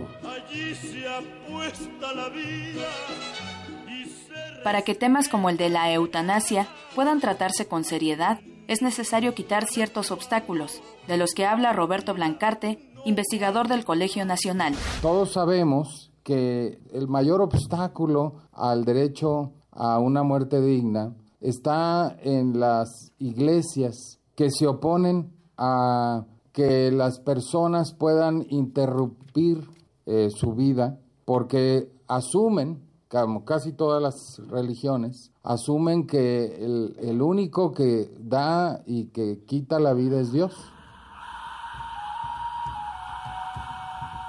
Otros tabúes que rodean a la eutanasia se encuentran en el mismo sector de la medicina, pues muchos médicos tienen una cultura permeada por concepciones religiosas, refirió el experto. Para Radio UNAM, Dulce García. Primer movimiento. Clásicamente... Universitario. 8 de la mañana, 16 minutos de este 19 de octubre, ya miércoles, y tenemos con nosotros, y es un inmenso placer, a Adán González, de Proyectos Audiovisuales y Multimedia de la Dirección General de Artes Visuales y del Museo Universitario de Arte Contemporáneo, el MAC. Bienvenido, Adán, gracias por estar con nosotros. Muchas gracias por la invitación, buenos días. Buenos días, querido Adán. Oye, a ver, estábamos hablando antes de que empezara, de nuevo, antes de que regresáramos de la nota de la eutanasia, eh, de lo que estás haciendo con tres miradas al límite del mundo y de cómo esto es una sorpresa para todos los que nos acercamos al arte contemporáneo desde los distintos espacios que nos ofrece la universidad. Sí, mira, te platico rápidamente. Tres miradas al límite del mundo es una serie de tres coreografías en colaboración del de, MUAC con la CEPRODAC, el Centro de Producción de Danza Contemporánea de Limba. Así es. En donde se realizan tres dispositivos coreográficos diferentes inspirados en una pieza de la exposición que ahorita tenemos en curso de Anish Kapoor, en específico con una pieza que se llama Al borde del mundo 2. Entonces, eh, la, la, activación, como nosotros la conocemos, eh, consiste en tres coreografías diferentes que se presentan en tres momentos diferentes durante el periodo de la exposición. ¿Cómo, ¿Cómo son estos momentos? Cuéntanos. Mira, eh, normalmente... Lo que se pueda contar. Claro, claro. Sí, son sorpresa, ¿no? Sí, exactamente. Son, son ejercicios sorpresa. Nosotros las conocemos como activaciones en sala en el Departamento de Enlace y Mediación del MUAC. Los conocemos como activaciones y desplantes en sala. ¿Qué quiere decir esto? Que son momentos que se llevan a cabo un, un tanto sorpresa. Por eso realmente no existe una invitación formal ni en páginas web, ni, ni, hay tanta publicidad sobre ello, porque lo que buscamos es que los públicos de repente se encuentren con ello de la nada. O sea, que suceda, son actos que suceden, más no que se, que se preestablecen formalmente. A ver, y para los que nunca han estado en una activación, para los que nos escuchan y que a lo mejor eh, vamos caminando por el museo y de pronto empiezan estas cosas y no tenemos ni la menor idea de qué está sucediendo, más o menos a qué nos vamos a enfrentar. Bueno, en este, en este caso, insisto, es con el pretexto de la exposición de arqueología biología de Anish Kapoor y entonces lo que podemos esperar o lo que puede, lo que puede lo que lo que lo que se avecina es un ejercicio de danza contemporánea. Así. No, no, son tres, esta es la tercera coreografía, la, la, próxima, las que siguen, la tercera coreografía de tres, ya porque ya estamos concluyendo Anish Kapoor, entonces lo que se van a encontrar es un momento. ¿Cuándo termina? Perdón, ¿cuándo termina? 27 de noviembre. O sea, ya. Queda un, un mes, un poquito más de un mes. Y ya saben que el tiempo corre. Entonces, danza contemporánea en un momento y una, una, una, correlación con el público. O sea, no es nada más como un espacio escenográfico, sino que se busca que también el público interactúe con ello. Oye, hay algo bien interesante cuando hablamos de, cómo coexisten las disciplinas artísticas y de cómo discuten. Eh, precisamente la, exposición de Anish Kapoor ha sido una de las más visitadas eh, eh, en el MUAC. No me atrevería a decir que la más, pero sí ha tenido un, público que además regresa numerosas veces. Vas una vez vas dos, vas tres, y, yo conozco quienes ya han ido cuatro o cinco veces para, para observar distintas cosas de la misma exposición y distintos discursos. Efectivamente, sí. Eso desde el espectador. Y luego nos podemos poner desde el lado del curador que discute con, con la obra de Anish Kapoor y podemos ponernos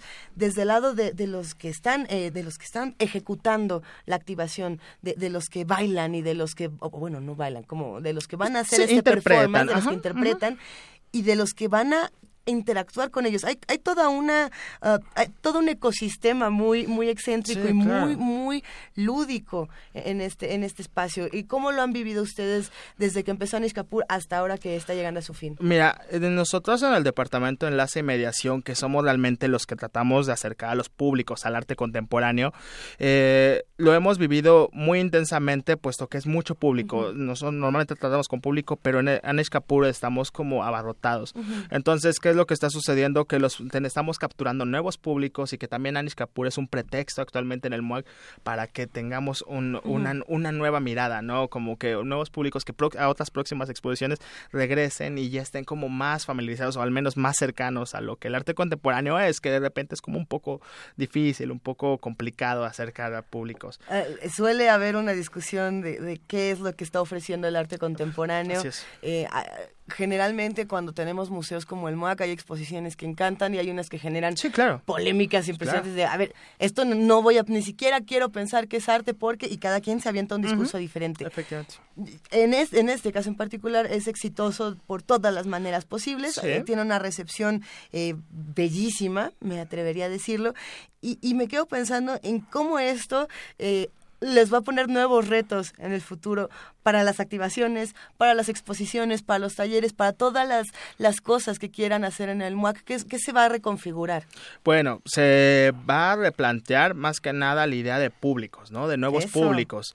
Entonces, digo, siempre estamos en la mejor disposición de proponer nuevas cosas, de realizar nuevos eventos y creo que si bien Anish Kapoor es contemplativo todavía como ejercicio artístico, el caso, por ejemplo, de Andrea Fraser, que se acaba de inaugurar el sábado pasado, pues también es un reto para nosotros tratar de acercar al público a algo que no es tan contemplativo, ¿no? A videoarte en este caso. Entonces, ¿cuál es, cuál es nuestra reconfiguración? Pues planificar nuevas actividades, nuevas conversaciones principalmente que sean desde algún punto mediadas para que el público en general, no tanto especializado, pueda acercarse a lo que es el MUAC, ¿no? Eh, principalmente. Y, hablando de estos nuevos discursos y de estas nuevas configuraciones, nos escriben precisamente para decirnos que, qué onda con la aplicación, cómo funcionó ah, la aplicación que, que tienen de la exposición de Anishka, porque todavía se puede descargar al teléfono inteligente. Sí, claro, eh, es una aplicación gratuita, se puede descargar desde, lo, desde dispositivos iOS o Android y este se llama Anish Kapoor Muak. Bueno, es, es, una aplicación que se hizo en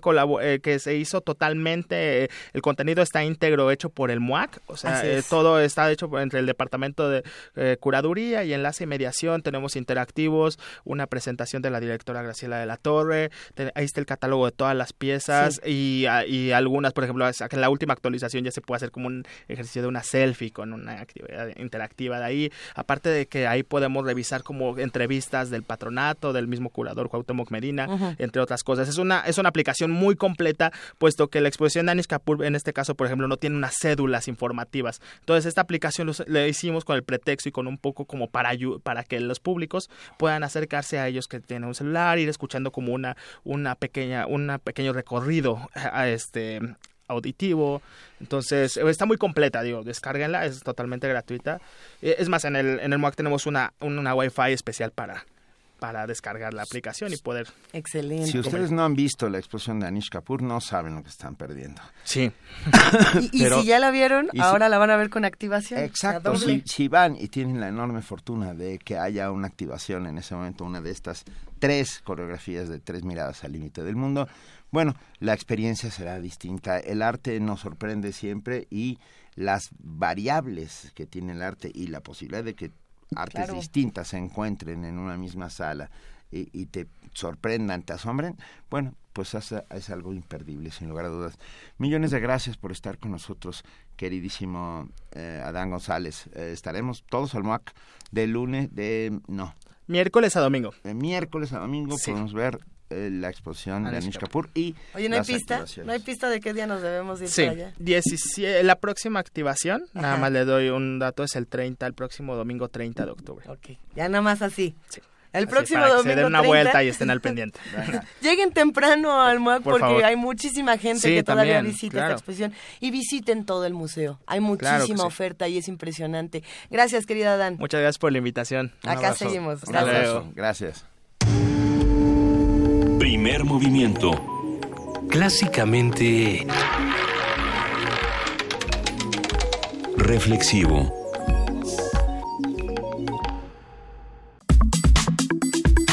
Nota Nacional. Son las 8 de la mañana con 25 minutos. Y si escucharon que una pequeña criatura eh, se metió a la cabina, no es nada más y nada menos que el espíritu entusiasta de primer movimiento listo para nuestra nota. Porque como ustedes saben, em, se ha analizado y se ha discutido muchísimo en diferentes medios de comunicación y redes sociales. ¿Dónde está Duarte? ¿Dónde está Wally? ¿Dónde está Roberto Duque, por ejemplo? ¿Dónde están todos nuestros...? No, Roberto Duque me queda claro dónde está, está ah, frente a nosotros en este momento. Con que tengamos eso claro, ya estamos del otro lado. Ya, ya vamos bien. Vámonos por parte, Benito. El pasado fin de semana, un juez giró una orden de aprehensión en contra de Javier Duarte y otros funcionarios de Veracruz por los delitos de delincuencia organizada y operaciones con recursos de procedencia ilícita. La detención se solicita como resultado de la denuncia que presentó la Secretaría de Hacienda y Crédito Público, de la que se derivó una investigación y el inicio de los primeros siete juicios vinculados con el caso de las empresas fantasma que consiguieron contratos del gobierno veracruzano. Esta investigación, si ustedes recuerdan, Animal Político la presentó desde, desde un inicio con, con una, de una manera impresionante y se agradece muchísimo. Las autoridades han informado que Duarte y funcionarios de su gobierno desviaron aproximadamente 500 millones de pesos para comprar terrenos y propiedades en México y en los Estados Unidos. El pasado 12 de octubre, Duarte pidió licencia para enfrentar las averiguaciones. No, no pidió una disculpa por ninguna irresponsabilidad cometida en, su... Bueno, ya, no, no seguimos por ahí. En su lugar fue ratificado como gobernador interino Flavino Ríos, quien según Miguel Ángel Yunes facilitó un helicóptero a Duarte que éste utilizó para abandonar el estado tres días después. Se dice que el sábado 15 de octubre, aunque ya se hablaba de que desde el viernes no estaba eh, en Veracruz, así que esta discusión... No está disponible. No está disponible, el número que usted marcó no está disponible. Esta mañana analizaremos lo ocurrido con Javier Duarte, su situación política y sobre todo jurídica y la responsabilidad del gobierno local y federal de llamarlo a cuentas. Y nos acompaña para ello Roberto Duque, académico de la Facultad de Derecho de la UNAM y colaborador de Primer Movimiento desde sus inicios, al cual agradecemos inmensamente que esté esta mañana con nosotros. Roberto. Gracias, gracias Luisa, gracias. Porque, a ver, ¿Dónde está Duarte? Es algo que no sabemos. Hoy, hoy por la mañana se especulaba, entre otras cosas, que puede ser... Que si en Canadá. Canadá, claro, Canadá es una suerte...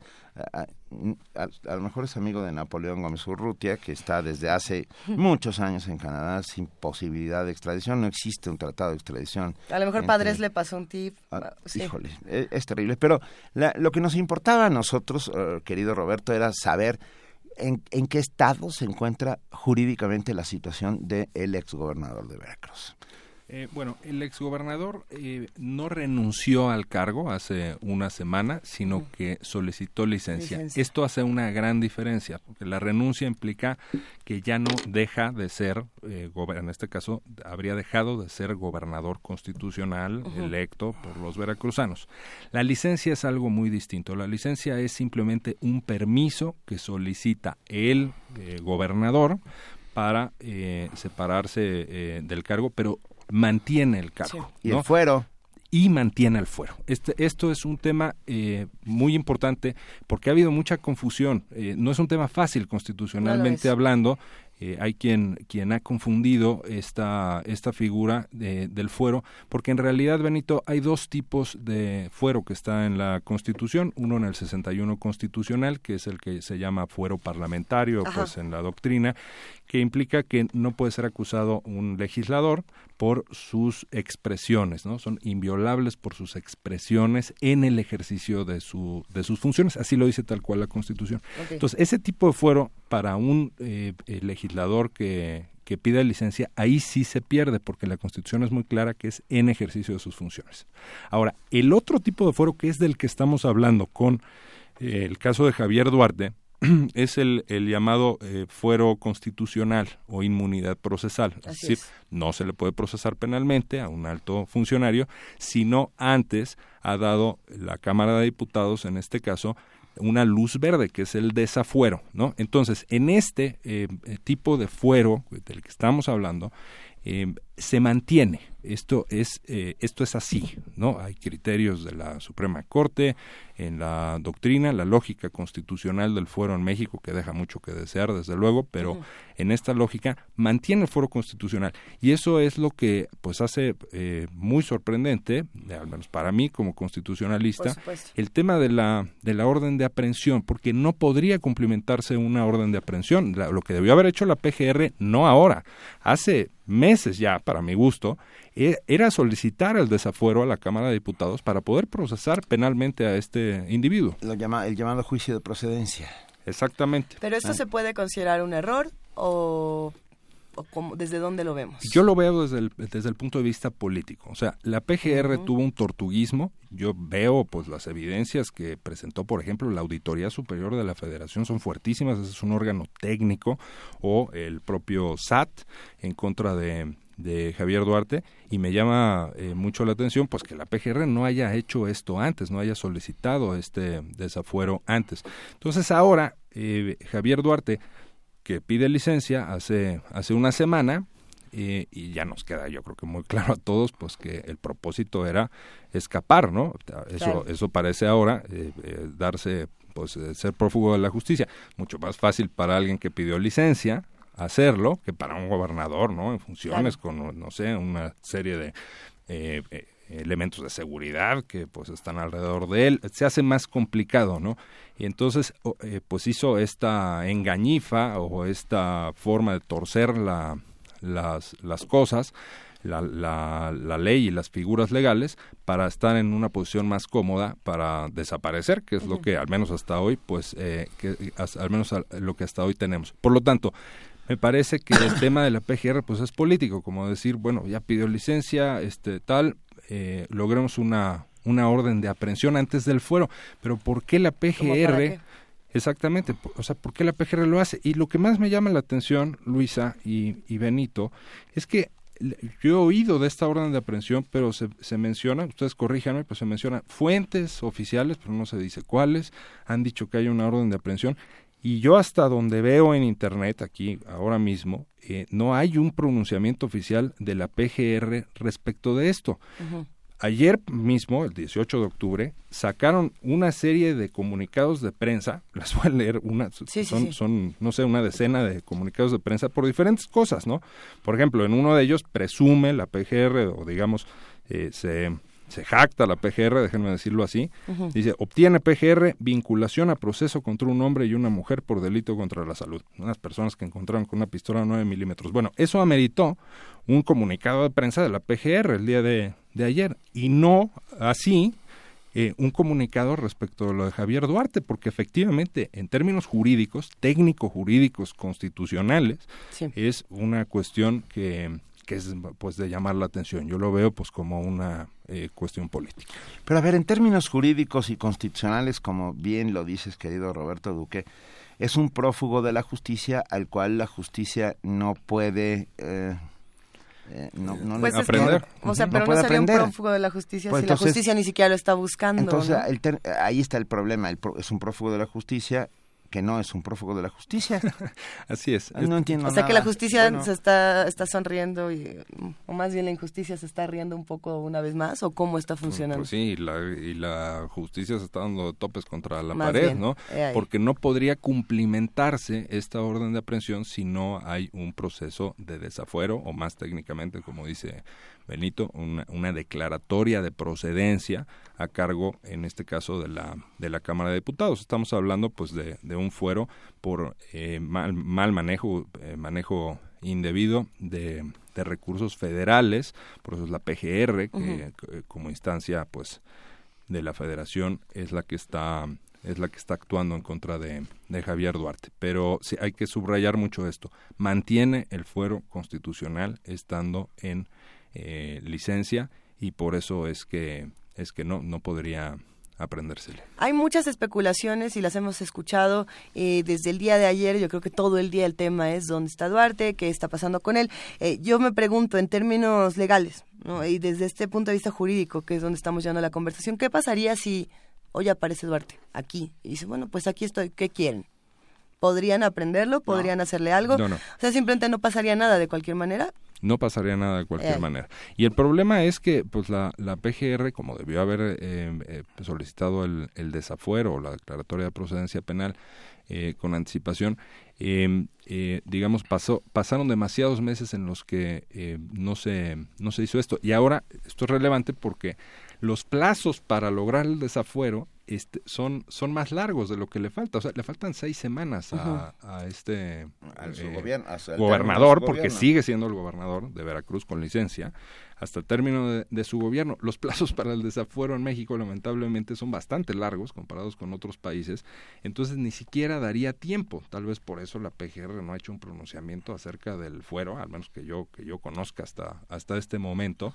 Eh, y hay una, una situación completamente anómala. Eso sí, el día que deje de ser gobernador, que concluya sus seis años, que será pues el, último día de, noviembre, ahí, es, ahí sí evidentemente deja de, tener fuero y ahí ya como a cualquier ciudadano pues se le, se le podrá aprender yo tengo y procesar. desde ayer traigo en la cabeza desde que empezamos a dilucidar esta mesa en la cual hablaríamos sobre la situación jurídica de Duarte a mí me empezó a rondar la cabeza y, y tengo que expresarlo una una sensación. Y, no, es, es, una certeza que yo quiero, pero es una certeza personal y no jurídica. ¿Puede un prófugo de la justicia ah, seguir, eh, siguen en curso las demandas que un prófugo de justicia haya entablado frente, frente a la misma? Quiero decir, en el caso de Duarte, él, él ha demandado a Miguel Ángel Yunes por una serie de motivos, ha demandado al periódico Reforma, por etcétera, etcétera. Pero, y la, olvidemos a Duarte momentáneamente. Un prófugo de la justicia tiene sus derechos eh, civiles intactos y puede demandar a otras personas. ¿No, hay una contradicción ahí enorme? Eh, no. sí puede, sí puede hacerlo Benito, porque pues él sigue teniendo derechos bueno, incluso pues hasta hasta un reo, ¿no? puede tener derecho al debido proceso y a demandar y a ampararse, y, eh, ¿no? Y eh, eh, eso, eso digamos, no, no se alteraría. Pero como bien lo, lo fraseabas tú, Benito, es un prófugo que no es prófugo porque está protegido. O sea, la figura del fuero constitucional lo que hace justamente, digo, desde sus orígenes, hace, hace varios siglos ya, y es una figura que funciona, de hecho, en todas las latitudes del mundo, el fuero constitucional lo que busca es que eh, eh, no se aprisione a una persona eh, por su cargo, por una persecución política, digamos. Dejen poner un ejemplo, Nicolás Maduro, donde hay presos políticos, y no lo digo yo, lo dice la ONU, quiere que pierdan el fuero los diputados opositores para acusarlos de conspiración. Eso en este momento, apenas en septiembre, el, mes pasado, Nicolás Maduro decía, le pidió al Poder Judicial, quítenle el fuero a estos, a estos eh, legisladores de oposición eh, para, para proceder. O sea, la figura del fuero tiene esa lógica. Por lo tanto, está protegido de esa manera, aunque no nos guste, ¿no? Porque pues se trata desde luego de un personaje en donde pues creo que es, clarísimo, ¿no? Toda la serie de fechorías que ha cometido. A ver, ¿y podemos imaginar un, un mundo sin fuero constitucional? ¿Qué pasaría ahí? Eh, se, eh, entra en peligro la estabilidad constitucional. El problema es que en México está pésimamente regulado. O sea, tú ves, por ejemplo, los países más avanzados del mundo en materia de fuero, como Alemania, por ejemplo, que en derecho constitucional es una potencia, eh, o España o, Italia, o incluso a nivel latinoamericano, Chile o Costa Rica, eh, pueden revisar constituciones y hay un fuero constitucional, pero bien regulado para que no se confunda con impunidad. En México lleva muchas décadas muy mal regulado y eso produce el charolazo. Hay otros países donde no podría existir el charolazo porque en flagrancia no hay protección, por ejemplo, o sea, cuando agarran infraganti con las manos en la masa. El niño verde frente al alcoholímetro apeló a su fuero para, para que no se lo llevaran. Yo en todas las constituciones que conozco, Benito, eh, que digo, no, no te voy a decir que conozco todas las del mundo, pero sí algunas decenas, porque me dedico a eso desde hace, desde hace ya muchos años, eh, en todas viene, en flagrancia no hay protección. Eh, ah, pues en México en flagrancia hay protección. Entonces es el, el charolazo, ¿no? O Salgado Macedonio también fue un caso famoso de hace, de hace algunos años. Eh, esa es una de las muchas debilidades que tiene el fuero constitucional. O sea, urge que lo regulemos mucho mejor en, en México. Pero dentro de la lógica que tiene, la razón que tiene de, de existir, es muy claro que mantiene el fuero constitucional Javier Duarte y que esta orden de aprehensión, pues eh, haberla girado incluso es, eh, es algo eh, pues muy cuestionable porque no hay manera de ejecutarla. Ah, incluso, híjole, yo somos sospechosistas luego, ya le dimos el aviso. Ah, los inocentes generalmente no huyen ¿no? Esperan a, mostrar su dicho y a demostrar su inocencia. El que haya huido es, es, es simple y sencillamente la corroboración de algo turbio que está detrás. Pero ya, ya lo ya lo sabíamos todos, o sea, que no nos, no nos llamemos a engaño, o sea, lo hemos dicho en este programa una y otra vez, durante su gobierno, no ahora, no ahora que ya no, no está, nos hemos cansado de repetirlo. Querido Roberto, muchas gracias por estar con nosotros esta mañana. Por lo menos ya sabemos que es un prófugo de la justicia, que no es un prófugo de la justicia. Eh, ¿Con, qué reflexión final nos deberíamos de quedar, Roberto, para cerrar? ¿Qué opinas? ¿Hacia dónde debemos poner el ojo en los próximos días y en las próximas semanas? Bueno, eh, eh, hay que cambiar el, el, foro constitucional en México porque ha servido para la impunidad y para este tipo de maniobras como la que está haciendo Javier Duarte. Y bueno, pues estar, estar atentos a, a qué sucede con con, eh, con Javier Duarte. Em, y también qué es lo que hace la PGR. Si va a emitir un comunicado que dice de si tiene fuero o no tiene fuero, eh, que dice de si se puede cumplimentar la orden de aprehensión, pero que haya un pronunciamiento oficial, porque parece que todo está ahí medio en. La PGR anda tan callada como Duarte, al parecer. al parecer. Un poco. Al parecer, exactamente. Te, te manda la, meme, la dice. Meme dice, díganle a Duque que soy su fan más grande y que le manda un abrazo. Hombre, un abrazo de regreso. Aquí, aquí todos admiradores de Roberto Duque. Gracias, querido Roberto. estaremos al pendiente y por favor estate, estate cerca de nosotros, ¿no? Porque nosotros de estas leyes tan mexicanas no entendemos nada. Bueno, yo fascinado. Muchísimas gracias, Benito. Muchas gracias, Luisa. Gracias, querido Roberto Duque. Vamos a escuchar música, Benito. Así es, Mama 6 con Ibelli. The man is gone, and Mama says she can't live without him. The man is gone, and Mama says there is no life without him.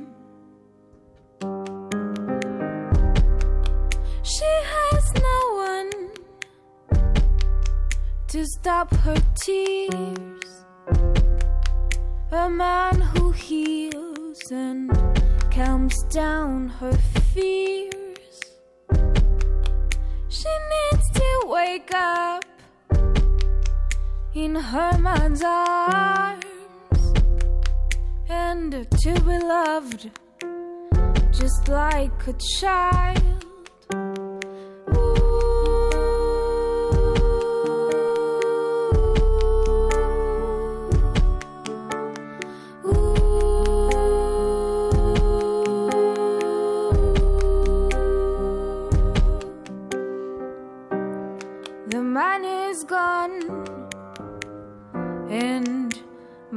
Mama says that she can't live without him. The man is gone, and Mama says there is no life without him.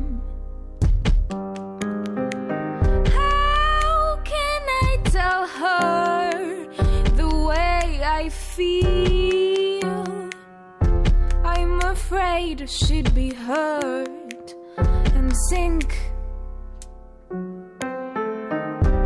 It pisses me off. It drives me mad that she lets herself feel so bad.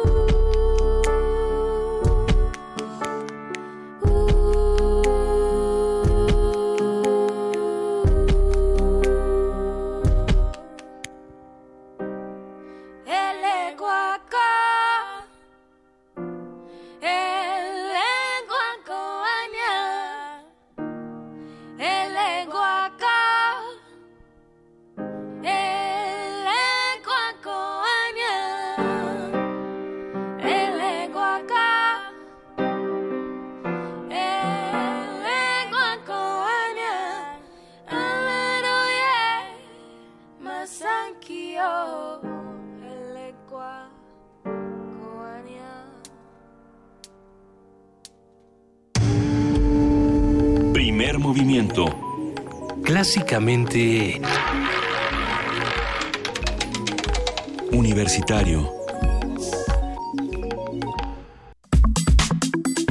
Nota Internacional. El pasado domingo, vehículos blindados se dirigieron desde Erbil hasta Mosul, esto en el norte de Irak, donde las fuerzas iraquíes y kurdas buscan recuperar la segunda ciudad iraquí más grande. Mosul está dominada por líderes del autodenominado Estado Islámico, una organización radical que se enfrenta a las fuerzas de combatientes kurdos Peshmerga, el gobierno iraquí y a las fuerzas aliadas lideradas por Estados Unidos para mantener el control de esa ciudad clave que es vista por el Estado Islámico como un símbolo representativo de su categoría de Estado. La situación en Mosul es peligrosa. De acuerdo con el ejército estadounidense, en esta ciudad hay más de un millón de personas contrarias al Estado Islámico y, que cuenta con una cifra de combatientes que oscila entre los 3.000 y 4.500 elementos. La recuperación de Mosul es fundamental, pues se trata de un, eh, de un fuerte del movimiento suní contrario a los líderes chiitas del gobierno. De acuerdo con la investigadora Jessica Louis McFate de la organización estadounidense Instituto para el Estudio de la Guerra, y, bueno, la voy a citar, si el Estado Islámico pierde el control de sus ciudades y poblaciones, fracasará en su objetivo político central, que es establecer su propia soberanía como un califato. Hay que recordar que en abril de 2015, después de intensos eh, combates, el grupo extremista perdió la ciudad de Tikrit, otro de sus baluartes. Hoy conversaremos con el doctor Moisés Garduño, profesor de la Facultad de Ciencias Políticas y Sociales, sobre el asalto a Mosul. Moisés, muy buenos días. Muy buenos días, Benito. Muy buenos días, Luisa. Eh, pues Como siempre, un gusto escucharte, Moisés. Un gusto también, eh, y saludos al auditorio también. Pues em, recordar que no es tan fácil, de acuerdo con lo que dicen los Estados Unidos, eh, la toma de una ciudad como esta.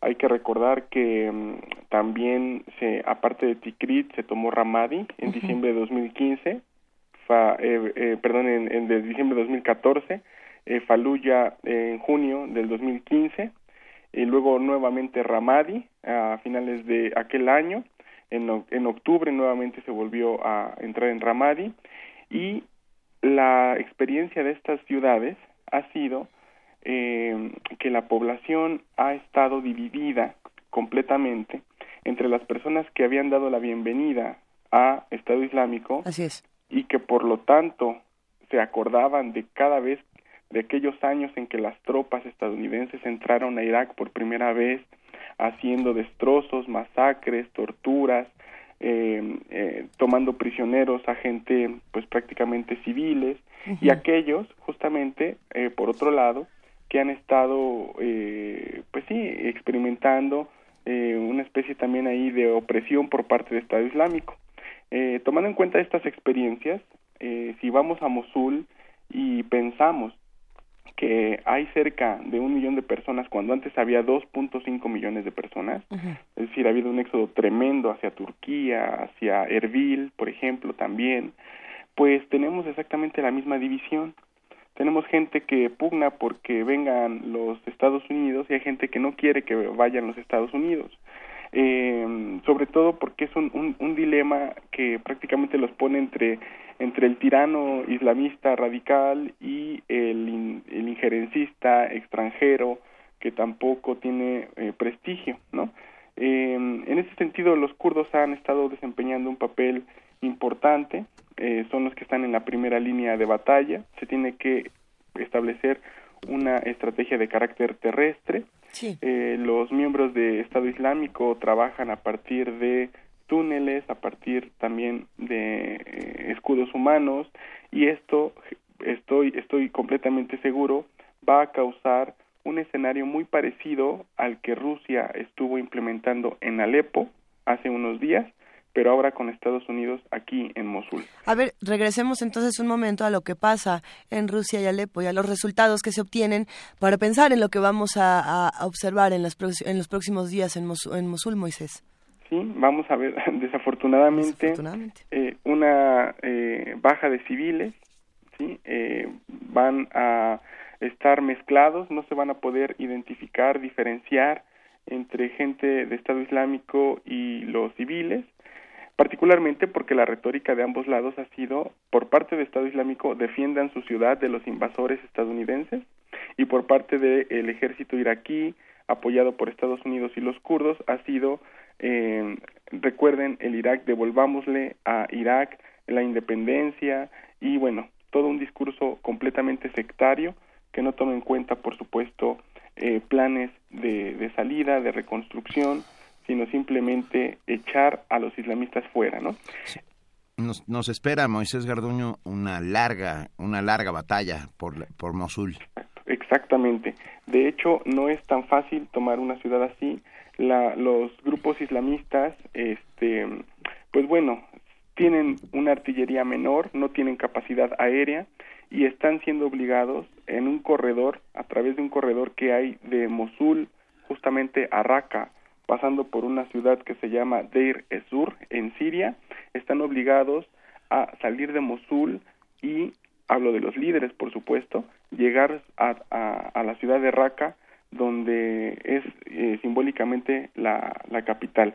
Hay un factor que yo quisiera mencionar, que es el factor turco, que se ha estado mencionando últimamente porque pues los turcos han eh, anunciado a partir de Erdogan que quieren participar en la operación militar para liberar Mosul y el representante, el presidente eh, iraquí, perdón, el primer ministro eh, al-Abadi ha dicho que no es necesario que los turcos entren a la operación, que es un asunto estrictamente que le compete a la, a la soberanía iraquí.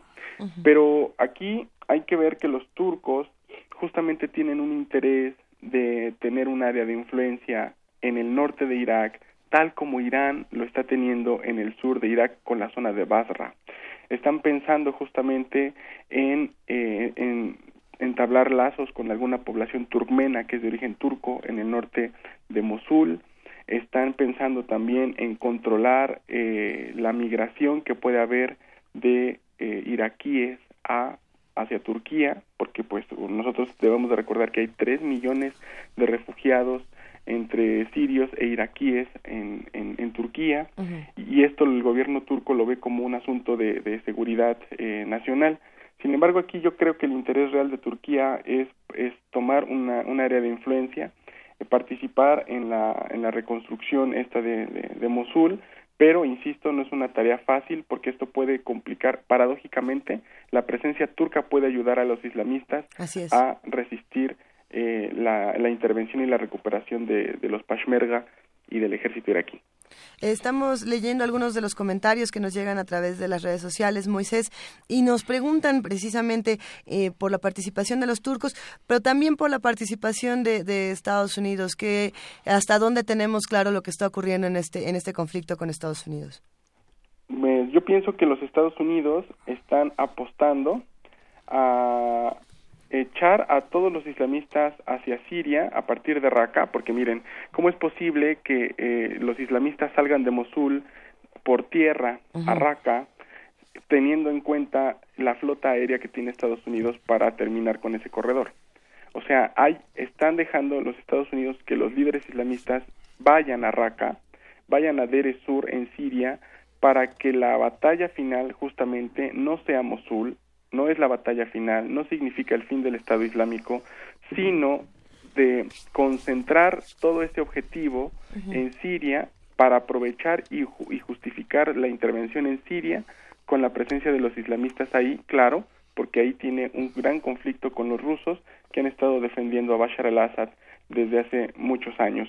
Entonces no se puede entender, no se puede estudiar la cuestión de Mosul hoy con los Estados Unidos sin conectarla directamente con lo que pasa en Siria, con Raqqa, Deir Sur, Alepo y la fricción que tiene Estados Unidos con Rusia, con Bashar al-Assad, con Hezbollah, con Irán. Y en este caso, eh, bueno, se trata de controlar o de intentar controlar una ciudad como Mosul, que bueno, hay que decirlo, que tiene petróleo, que tiene una gran presa que controla el agua del, del Tigris, Este, hay que decir que también tiene una de las mejores universidades del Medio Oriente, que estuvo abierta todo el tiempo que ocupó Estado Islámico. Esta universidad, sobre todo dedicada a asuntos médicos, estuvo abierta, estuvo trabajando para Estado Islámico. La burguesía de Mosul está dividida también entre la gente que no perdió dinero por seguir trabajando con Estado Islámico y ahora que dicen ahora vienen otra vez los Estados Unidos no confían en ellos. Entonces está muy complicado para tener una salida pacífica, como dice el discurso oficial estadounidense. Interesantísimo. Uno de los amigos que hacen comunidad diariamente con nosotros, R. Guillermo, dice justamente lo que acabas de mencionar, eh, Moisés. La esperanza de Estados Unidos es salvar a ISIS empujándolos a Siria para enfrentar a Rusia. Así es. Eh, en el fondo eso es lo que está, es lo, que va a pasar. Em, pues hay que ver ahora la, la respuesta rusa, ¿no? Porque em, la respuesta rusa, Rusia ha despertado desde que desde que tomó la península de Crimea en el famoso referéndum, desde que se mete militarmente a Siria, ya no es la misma Rusia del año 2000, ¿no? Ahora tenemos una Rusia muy activa en cuestiones eh, geopolíticas. Ha anunciado Vladimir Putin un, un pues sí, una declaración muy interesante al respecto de Afganistán, eh, quieren meter eh, ruido en lo que pasa en Afganistán, al parecer también para llamar la atención de Estados Unidos y hacerle notar y recordarle que ese conflicto no se ha terminado, que los talibanes siguen ahí. Y lo, lo que yo quiero sacar de todo esto es que la relación intrínseca entre Estados Unidos y algunos grupos islamistas, tal vez no Estado Islámico, pero sí algunos grupos islamistas como el Frente al-Nusra, que ahora se llama Ahrar Asham, entre Estados Unidos y algunas facciones de los talibanes, ha sido justamente, ha, causado pues un desastre en toda la región, una serie de federalismos, no regionalismos causados por un discurso sectario que ha minado pues prácticamente la vida de las personas de a pie, ¿no? Solamente por decir un elemento en Siria, tomando en cuenta esto que acaba de ocurrir en Mosul. Rusia está pensando en Siria como un Estado federado, pero al estilo de la Federación Rusa, es decir, con un presidente fuerte al centro, que en el caso de Rusia es Putin, pero en el caso de Siria está pensando en Bashar al-Assad. Estados Unidos está pensando en un federalismo en, en Siria, pero al estilo estadounidense y tal como lo ha venido aplicando en Irak, es decir, una serie de fragmentación territorial, fragmentación territorial, sectaria, eh, dividida y debilitada, que justamente esté a merced de los intereses de grandes potencias extranjeras, como lo ha estado, como ha estado ocurriendo, por supuesto, en, eh, en por ejemplo, en Asia Central, en alguna influencia con este eh, Estados Unidos ahí en, Turquía antes de que se enojaran por lo que ocurrió con el intento de golpe de Estado. Es decir, son dos tipos, dos ejemplos de, de, dos modelos de federalismo totalmente diferentes, más aparte los regionalismos que intentan hacer los kurdos, las independencias de los turkmenos, las formas de confederación de estados o de pueblos, perdón, que piden eh, gente del PKK al sur de Turquía y al norte de Siria, la parte de Rojava, el gobierno regional del Kurdistán. Estamos a una fragmentación terrible y hacia un nuevo mapa político del Medio Oriente causado sobre todo por estas injerencias extranjeras. Eh, es lamentable porque la gente pues está migrando, está muriendo, está, eh, no hay comida, no hay agua y esto es lo que me preocupa de todos estos movimientos geopolíticos. Estamos ya, de hecho, viendo varias imágenes que se comparten a través de portales como Al Jazeera y, demás. De hecho, está ya en todos los portales las imágenes tan duras de lo que está ocurriendo en este momento en Mosul. Eh, sin duda, como, como bien pasa en todos estos conflictos, una y otra vez, los que quedan en medio son los civiles y los que, los que siempre padecen todos estos conflictos son, son los civiles, mientras que desde Occidente son interpretados como Occidente quiere interpretarlos. No sé qué opines sobre esto, eh, Moisés. Eh, sí, lamentablemente la, la, cuestión social es la que lleva siempre en todas las guerras, ya sean de liberación, como le dice Estados Unidos ahorita a Mosul, ah. de protección, como le dijo Rusia a la operación en Alepo, siempre las personas están en el campo de batalla. Y claro, como la estrategia es terrestre, hay carros bombas, hay túneles, también hay, este, claro, con cobija aérea, ¿no? Por supuesto, pero todo esto no puede identificar el, el, soldado estadounidense eh, quién exactamente es parte del Estado Islámico o de algún otro movimiento eh, extremista y quién es un civil, ¿no? Eh, no hay estrategias para proteger a los civiles. El anuncio del, del primer ministro Al-Abadi, junto con el encargado local Najib Al-Yaburi de, de, enfrentar, establecer esta operación, fue simplemente eh, la población tiene que apoyar al ejército, al ejército iraquí, ¿no? Y eh, sin dar ningún tipo de garantía sobre los planes, el objetivo de, de remodelar eh, el ambiente político después de la, de la supuesta liberación y no hay ninguna ventana de esperanza, al menos en estos momentos, porque tal como ha pasado en Ramadi, en Fallujah, una vez que las tropas estadounidenses piensen que toman Mosul, vienen los ataques asimétricos. Vienen nuevamente las reacciones, los, los, los eh, digamos, los mujahideen, la gente que se inmola, nuevas explosiones en hoteles, en algunas este, puestos militares, otros checkpoints, y esto pues aletarga la, la digamos, pacificación, aletarga el conflicto y retarda la pacificación que prometen los que van a liberar o dicen que van a liberar esta ciudad. Doctor Moisés Garduño, profesor de la Facultad de Ciencias Políticas y Sociales, te mandamos un gran abrazo, te agradecemos como siempre que nos compartas los posibles escenarios, eh, toda tu opinión y, bueno, hablemos muy pronto porque sin duda lo que está ocurriendo en Mosul nos va a dar mucho de qué hablar en las próximas semanas. Sí, tenemos que estar en contacto porque después de la eh, de lo que hagan en Mosul, eh, la, la siguiente, digamos como ha sido la ruta, la siguiente batalla va a ser en Siria y tiene que ver con Deir Sur, tiene que ver con Raqqa y eh, hay que ver cuál va a ser la reacción rusa a todo esto. mil, gracias, Moisés. Un saludo. Hasta luego, un abrazo. Un abrazo fuerte. Nosotros nos quedamos, vamos a un corte, pero eh, queremos decir ni una menos. Primer movimiento. Clásicamente diverso.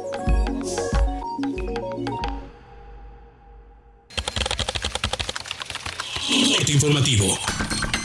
La UNAM. Científicos de la Facultad de Ciencias de la UNAM desarrollan un biosensor en un dispositivo autónomo casero que a partir de una sola gota de sangre pueda medir simultáneamente glucosa e insulina. El objetivo es que esa información sea utilizada por el paciente, médico o centro de salud para controlar enfermedades como diabetes. En este ciclo escolar, más de 850 becarios indígenas estudian en la UNAM. Los universitarios representan a 36 comunidades originarias ubicadas en 18 entidades de la República. Nacional. Miguel Ángel Osorio Chong, secretario de Gobernación, negó que se dejara escapar al gobernador con licencia de Veracruz Javier Duarte. Aseguró que la Procuraduría General de la República está trabajando para solicitar la ficha roja ante la Interpol. El Congreso de Yucatán aprobó reformar su constitución estatal para armonizar con la ley federal el tema de los derechos político-electorales de las comunidades indígenas. La legislación busca eliminar toda forma de discriminación e impulsar la protección de los derechos humanos del pueblo maya. Autoridades federales inauguraron el viaducto elevado de la autopista México-Puebla, el cual recorre 15.3 kilómetros y representó una inversión de 10.500 millones de pesos. El Sistema de Protección Civil Estatal informó que el volcán de Colima entró en una nueva etapa explosiva, por lo que mantuvieron la alerta ante una eventual erupción.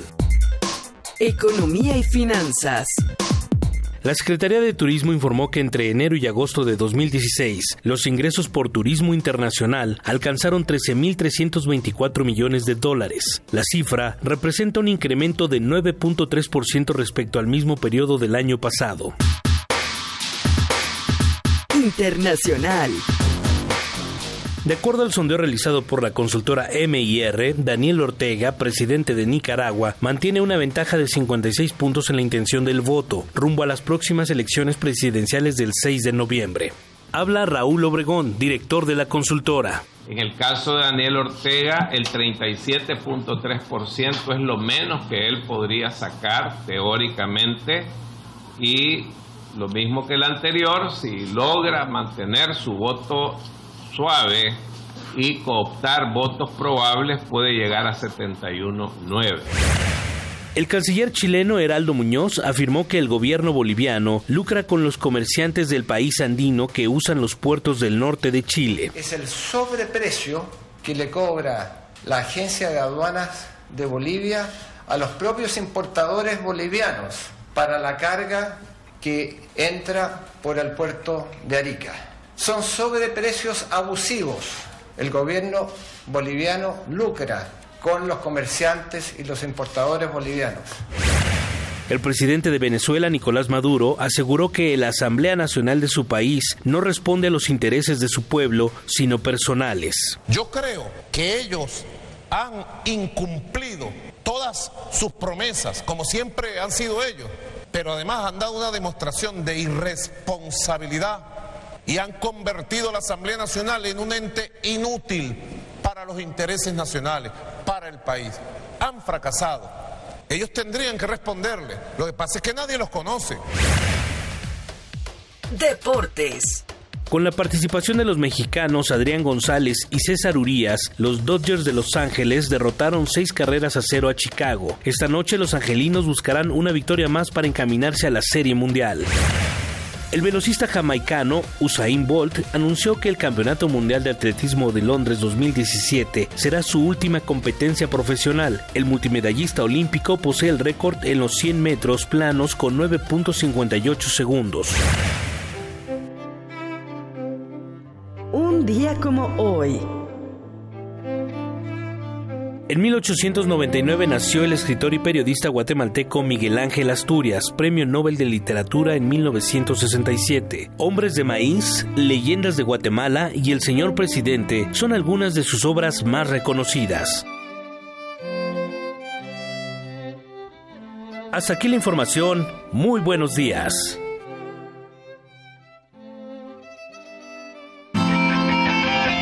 Radio UNAM Clásicamente informativa. Abrir puertas. Perder el miedo. Abrazar lo nuevo. Aprender. Especializarte. Basta que quieras dar el paso. Atrévete con los cursos y diplomados que la UNAM tiene para ti. Ingresa a docencia.tic.unam.mx y lánzate a una nueva aventura que cambiará tu vida. Vive plenamente tu vida digital. Dirección General de Cómputo y de Tecnologías de Información y Comunicación, UNAM. ¿Necesitas difundir tus proyectos? ¿No sabes cómo aprovechar la web? Inscríbete al curso Comunicación Estratégica en Redes Sociales, del 8 de noviembre al 20 de diciembre. Aprende a crear contenidos, administra, crea y gestiona estrategias de promoción en la web 2.0. Informes y preregistros al 5536-9699 y al 5871-8735. Más información en www.acatlan.unam.mx diagonal Radio UNAM. Ven, estás a unos clics de cambiar tu proyecto. Radio UNAM y la FES Acatlán invitan. Habla Andrés Manuel López Obrador, presidente nacional de Morena. Se pasan, usan dinero para comprar lealtades y engañan, compran votos, trafican con la pobreza de la gente. Y por eso pueden postular a una vaca o a un burro y gana la vaca o gana el burro. Y son lo mismo, fulanos y menganos, puercos y cochinos, cerdos y marranos. Pero pronto, muy pronto, habrá una rebelión en la granja, pacífica, y se acabará con la corrupción y la violencia. Tendremos producción, trabajo y bienestar para todos. Morena es la esperanza de México. Los rostros detrás de la página, de la mano de, sus lectores. Conoce la visión que los artistas del boceto tienen acerca de los artistas del manuscrito en la exposición de Obras participantes en el cuarto concurso de retrato Autores UNAM, expuestas en el vestíbulo del Centro Cultural Universitario Tlatelolco. Del 28 de octubre al 27 de noviembre de 2016. La entrada es libre. Invitan la Coordinación de Difusión Cultural UNAM a través de la Dirección General de Publicaciones y Fomento Editorial y el Centro Cultural Universitario Tlatelolco. RTC y la Secretaría de Cultura te invitan a conocer Filmin Latino, una plataforma digital con más de 1.770 películas nacionales e internacionales, clásicos, estrenos, documentales. La sección Gratis MX tiene una cuidadosa selección de largometrajes y cortometrajes mexicanos a los que puedes acceder de forma gratuita. Para más información, visita www.filminlatino.mx. Malevo camina en Buenos Aires, llega al cafetín y llora su desgracia. Yo no elegí mi vida, reclama el flaco, mientras bebe el trago suicida. Séptimo Festival de Tango, Enrique Santos Discépolo, el profeta del tango. Conciertos, baile, talleres, conferencias, cine y gastronomía te esperan del 21 al 23 de octubre en la Casa del Lago Juan José Arreola. Consulta cartelera en www.casadelago.unam.mx. Adéntrate a la cultura del Cono Sur. Radio UNAM invita. Primer movimiento. Podcast y transmisión en directo en www.radiounam.unam.mx.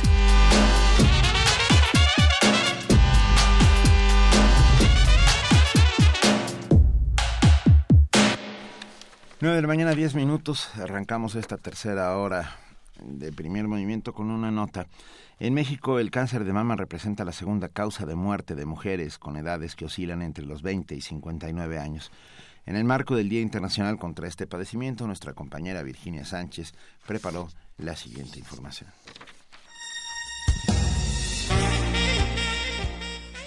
Este 19 de octubre se conmemora el Día Internacional contra el Cáncer de Mama que ha arrebatado la vida a millones de mujeres. Según la Organización Mundial de la Salud, cada 30 segundos se diagnostica un caso en algún lugar del mundo. En México, es la segunda causa de muerte en mujeres con edades que oscilan entre los 20 y 59 años. Así lo señala el doctor Juan Cincer Sierra, coordinador del Comité de Oncología de la División de Estudios de Posgrado de la Facultad de Medicina de la UNAM, quien también se refirió a la importancia de la detección temprana.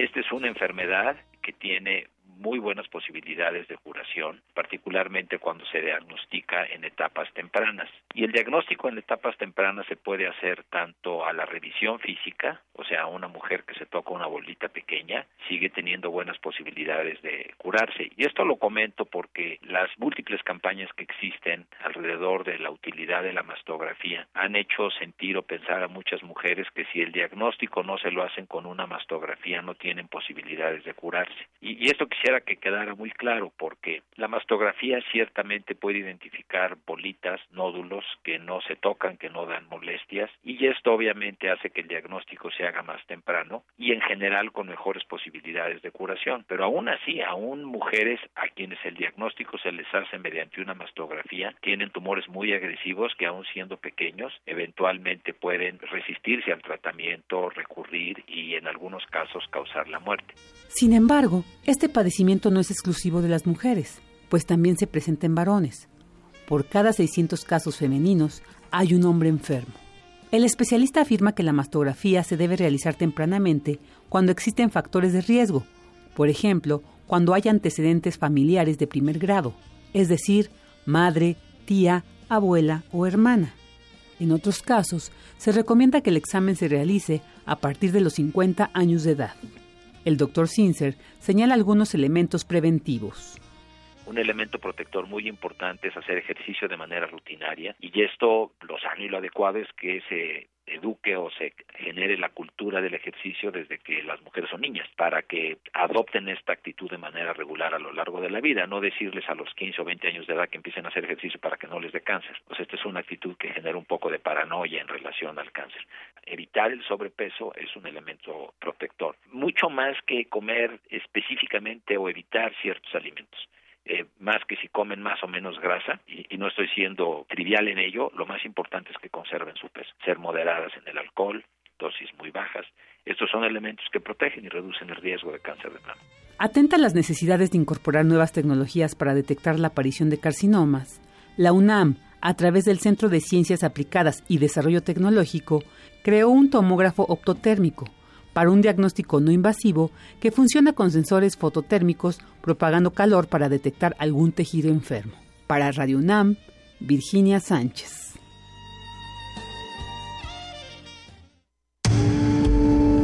Primer movimiento.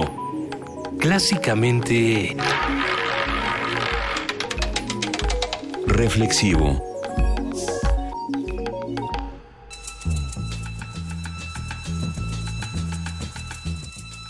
Es hora de poesía necesaria.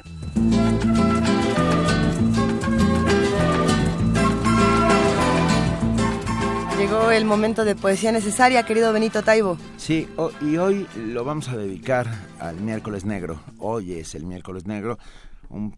se ha convocado a un paro nacional en distintos países de Latinoamérica contra el feminicidio. Argentina, Chile, Nicaragua, Perú, Bolivia, Paraguay, El Salvador, Guatemala, México, estamos todos eh, gritando ni una, ni una más.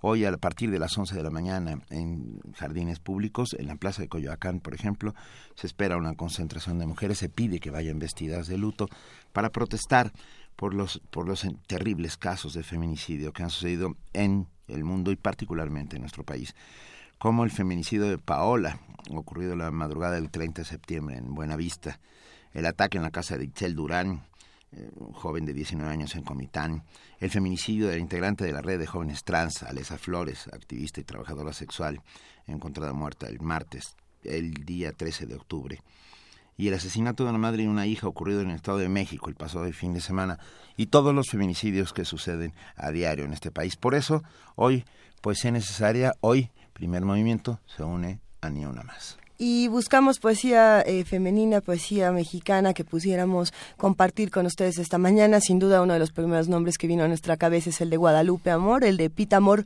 con, con un fragmento de un poema que esperemos, eh, si, si, disfrutan, consulten y, lean el, el poema completo. Es bellísimo, se llama Yo soy mi casa, yo soy mi propia casa.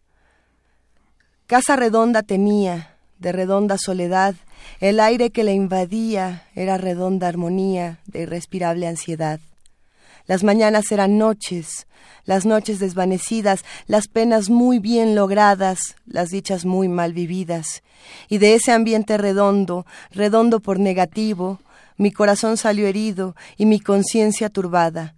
Un recuerdo mantenido, redonda, redonda nada escaleras sin peldaños, mis penas son para mí cadenas de desengaños, tributos que al mundo di. Tienen diferente forma y diferente matiz, pero unidas por los años, mis penas o mis engaños, como sucesión de daños, son escaleras en mí. Y terminamos este, este fragmento en que hemos decidido unirnos a hashtag ni una más con un texto corto de Eduardo Galeano, eh, que con gusto compartimos. Y, nos sumamos, por supuesto, a, todas estas conmemoraciones y al grito de ni una más que tiene que oírse todos los días cada vez más fuerte para que haya justicia. Así es. Eduardo Galeano dice, hay criminales que proclaman tan campantes, la maté porque era mía. Así, no más, como si fuera cosa de sentido común y justo de toda justicia y derecho de propiedad privada que hace al hombre dueño de la mujer. Pero ninguno, ninguno, ni el más macho de los supermachos tiene la valentía de confesar la maté por miedo. Porque al fin y al cabo, el miedo de la mujer a la violencia del hombre es el espejo del miedo del hombre a la mujer sin miedo. Primer movimiento. Clásicamente... Incluyente.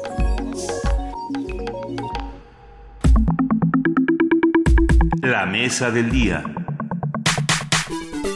Seguimos aquí en primer movimiento a las 9 de la mañana con 18 minutos y nuestra mesa del día se pregunta, ¿la policía debe depender de gobernación? A ver, vamos a, vamos a plantearlo. De acuerdo con el lingüista y analista político Noam Chomsky, se debe plantear a la autoridad una prueba de asunción de responsabilidad y si no puede pasarla, progresivamente desmantelarla.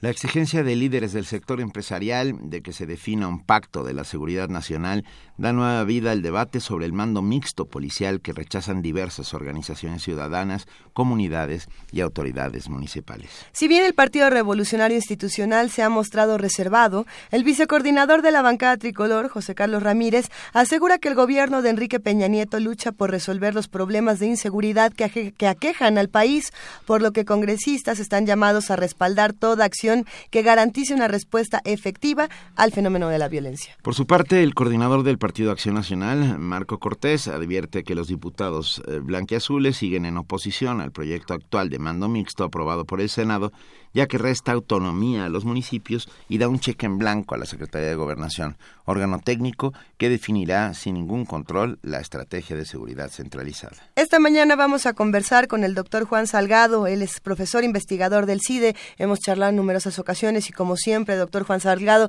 es un gusto eh, volvernos a encontrar. Buenos días. Buenos días, saludos y saludos al auditorio. Saludos. A ver, ¿policía en Segov, sí o no? Bueno, en realidad me parece que es importante el cambio que se hizo en la administración anterior de tener una Secretaría de Seguridad Pública por el nivel de institucionalidad que da el tema y también por la autonomía que da a un secretario de Seguridad Pública para tomar decisiones en la materia. Yo diría que, que no, eh, si, la, si la pregunta es así binaria, sí o no, porque gobernación al mismo tiempo que ve asuntos religiosos, que ve derechos humanos, que tiene la regulación de medios de comunicación. Él sí tiene demasiado bajo el paraguas de, de, gobernación. Tener también a la policía me parece demasiado. ¿Y quién tendría que tener a la policía, Juan Salgado?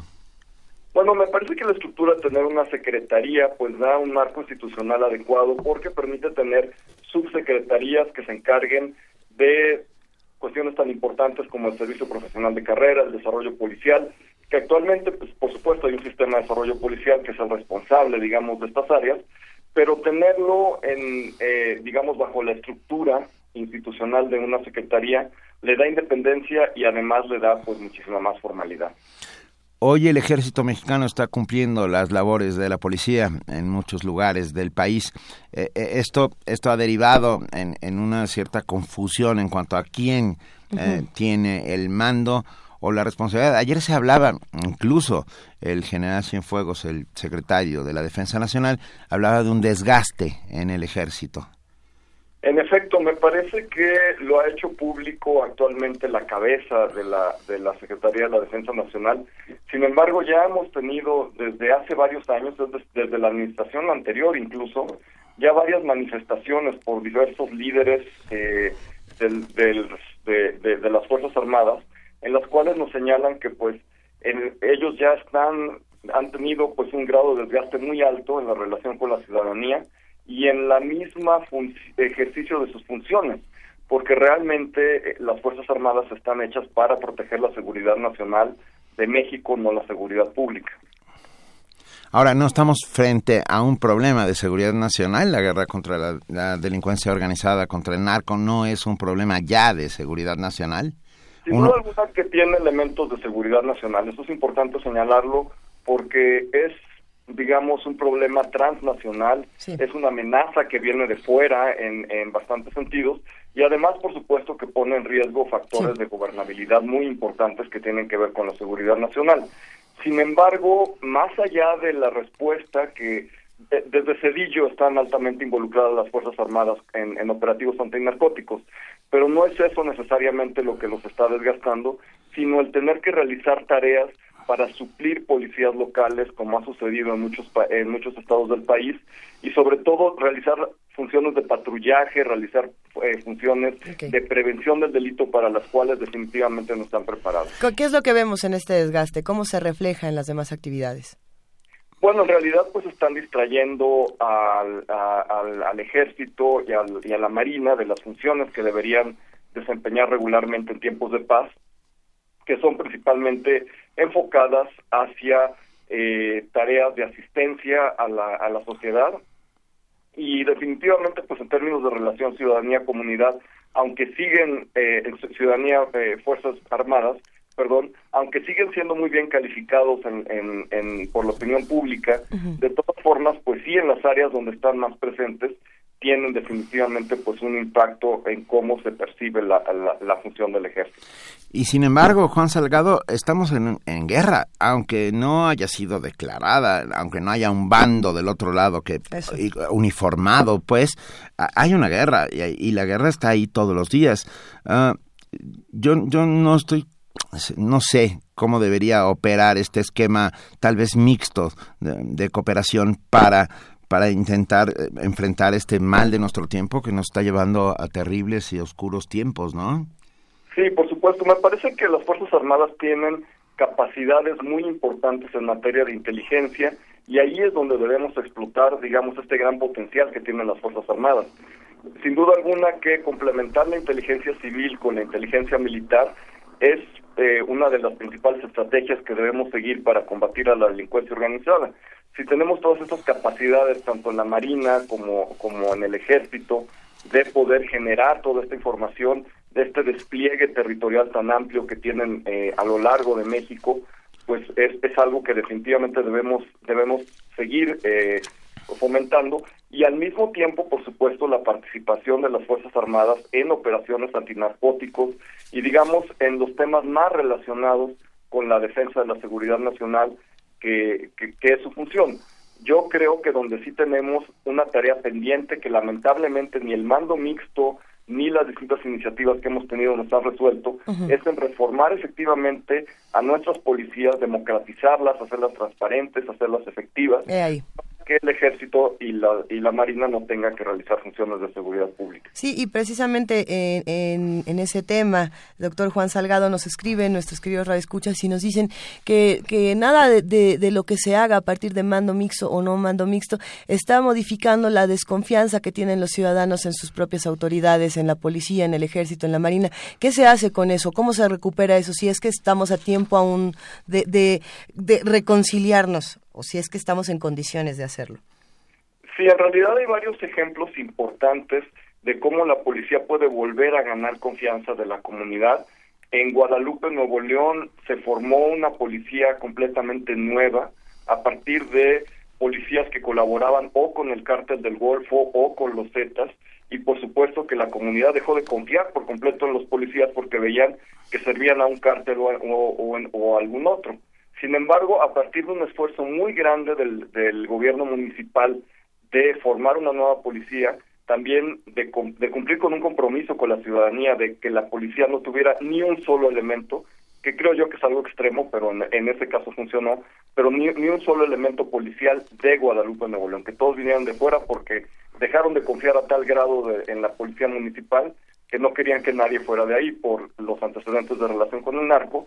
Y bueno, la actuación de la policía, que ya lleva, ya va en su cuarto año en la nueva policía, ha generado nuevos vínculos de confianza. Son policías que están actuando también como mediadores en la comunidad para conflictos que dejó, eh, evidentemente, pues las secuelas de la delincuencia organizada en, Guadalupe y que han tenido, pues, eh, un muy buen trabajo. Y creo que con todas las reservas guardadas y con la diversidad de municipios que hay en el país, deberíamos tomar en cuenta estos casos en los cuales se demuestra que una, una comunidad tan golpeada por la delincuencia y por la policía corrupta como Guadalupe, Nuevo León, puede recuperar la, la confianza en su policía siempre y cuando se tome en cuenta su participación para reformar a la misma policía. Ah, hubo ya una Secretaría de Seguridad Pública que fue desmantelada en algún momento para pasarle eh, el mando a la Secretaría de Gobernación. ¿Sería una posibilidad eh, que, que, vuelva a instalarse esta Secretaría para que funcione a nivel federal? Yo lo consideraría algo muy conveniente. Actualmente tenemos al Comisionado Nacional de Seguridad dependiente de la Secretaría de Gobernación, como se había señalado aquí, mm. que eh, pues bueno, están en, un limbo muy extraño, porque lo que eran subsecretarías, que digamos tenían toda esta fortaleza como subsecretarías para atender temas tan importantes como la planeación, la prospectiva, el desarrollo institucional, la misma el sistema de información para la seguridad pública, la Inspectoría General, todas estas subsecretarías pasaron a ser unidades, es decir, perdieron mucho rango en capacidad de toma de decisiones, en, en recursos también, Y en ese sentido, pues el tener una, una secretaría pondría al secretario de Seguridad Pública como miembro del gabinete a dialogar directamente con el presidente, a tener, digamos, un papel mucho más preponderante en la formulación de política pública en la materia y no le estaríamos dando este segundo lugar a la política en materia de seguridad que le estamos dando ahora, porque ponerlo debajo de, de gobernación es darle un lugar marginal. Juan Salgado, ¿qué, experiencias podemos recabar de otros países en donde, en donde los mandos policíacos eh, funcionan de una manera más independiente o, no sé, hay casos en los que, de los que nos podemos basar para tener evidencias para transformar las nuestras?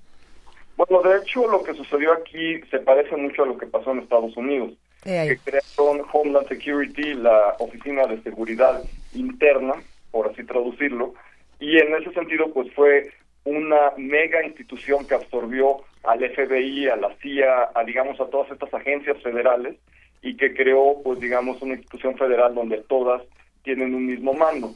Lo que vi, lo que hicimos acá en México fue algo similar, pero pues no necesariamente está dando los resultados esperados.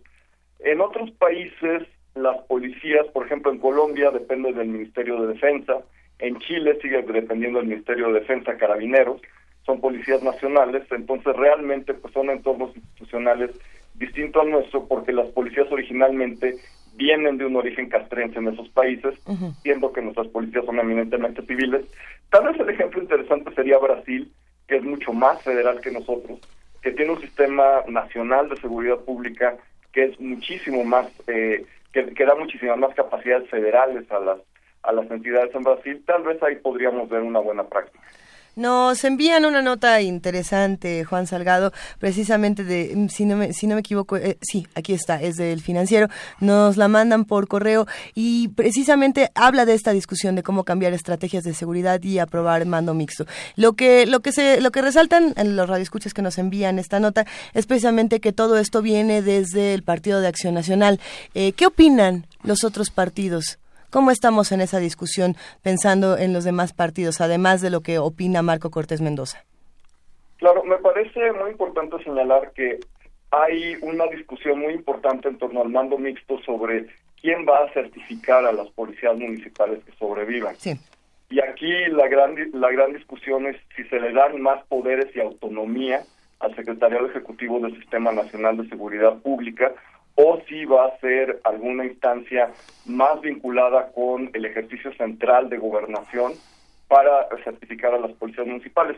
Es un tema que tiene que ver, por supuesto, con federalismo, pero también con la autonomía que debe haber y los criterios técnicos que son necesarios para poder eh, acreditar a las policías municipales que sobrevivan.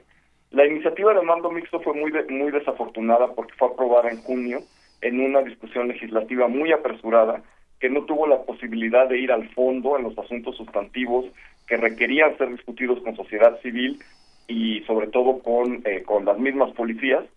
Y desafortunadamente pues tenemos la propuesta, la iniciativa que hoy tenemos, que todavía tiene que pasar por la Cámara de Diputados. Y aquí me parece que la Cámara de Diputados hay una oportunidad de enmendar lo que se hizo ahí y efectivamente o dar mayor poder a un secretariado ejecutivo autónomo, digamos que es lo que está proponiendo en buena medida el PAN, o eh, pronunciarse un poco como lo ha hecho Morena, como lo ha hecho en algún momento el PRD, por tener esquemas más subsidiarios, es decir, por tener eh, distintas fuerzas policiales que tengan mecanismos de responsabilización muy bien señalados en la ley y que en ese sentido se les evalúe de acuerdo a la responsabilidad que tenga cada fuerza policial. Las propuestas siguen siendo muchas, desafortunadamente sigue todavía en un segundo plano en, términos de prioridades legislativas. No se ha dado el debate necesario. Ah, esperemos que se surja rápidamente el debate y no solo eso, que surjan iniciativas que empiecen a de alguna u otra manera a controlar estos, estos terribles tiempos en los que estamos viviendo. ¿Algún comentario final, Juan Salgado, por favor? ¿Con qué reflexión nos quedamos? Bueno, eh, pues por supuesto me parece muy importante que tomemos en serio la iniciativa de mando mixto y que también consideremos sus limitaciones. La iniciativa de mando mixto no es reforma policial. Esto no nos va a dar un mecanismo de desarrollo policial que nos permita tener policías más profesionales, que dé un régimen complementario de seguridad eh, policial que dignifique la función policial. Es mucho el camino por delante, pero bueno, pues es un, un punto por el cual debemos iniciar. Pues te agradecemos muchísimo, como siempre, doctor Juan Salgado, profesor investigador del CIDE. Seguiremos en contacto esta discusión. Eh, no podríamos decir que apenas comienza, la realidad es que no, lleva mucho tiempo, pero estamos llegando a un punto interesante, así que seguiremos discutiéndolo. Con mucho gusto, hasta luego. muchas gracias, muchas gracias por estar con nosotros. Vamos a escuchar una canción, esto es Soul Club de Quantic. A continuación.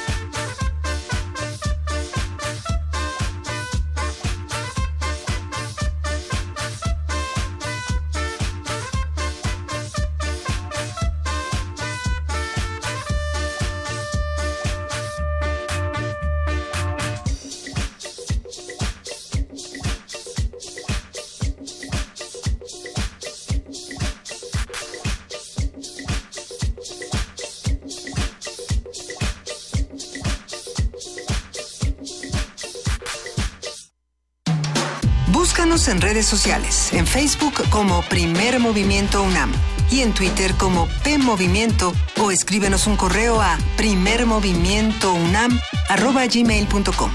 Hagamos comunidad. A las 9 de la mañana con 38 minutos tenemos todavía boletos que queremos regalarles. Decíamos que todavía había para Pumas, pero ¿qué creen? que ya no hay para Pumas. Pero todavía tenemos boletos para la función del CEPRODAC, el Centro de Producción de Danza Contemporánea, estos que se presentan, este, este centro increíble que se presenta con la obra Horsemen, así como caballos, hombres caballos. caballistas caballistas. Un horseman, sí. ¿Te gusta más caballista? Más bien, pero lo que pasa es que está escrito con, con, la, con la M entre paréntesis. Entonces podríamos separarlo, podría ser jinete como podría ser horseman. ¿No? Ok. Está, está, está interesante, vamos a ver de qué se trata. Tenemos boletos para viernes y sábado a las 19 horas y los domingos a las 18 horas con que se comuniquen al 55 36 43 39 y saluden a Alejandro Maza. Denle un abrazo a Alejandro Maza. Nosotros tenemos una nota que compartir con ustedes. Eh, seguimos hablando de, del Ni Una Más y seguimos recordando. Ni una eh, menos, ni una más y ni una menos, porque se dice de las dos. Ni una menos. Me gusta. Eh, a ver, vamos a hablar de un caso que sin duda tenemos que recordar. El 19 de octubre, Digna Ochoa fue asesinada en su despacho en la Ciudad de México. Desde entonces, este hecho ha causado indignación en la sociedad, pues aún existen dudas sobre la teoría, bueno, sobre estas teorías que aseguran que la activista se suicidó. esto esto, es muy complicado, los detalles los tiene la compañera Ruth Salazar.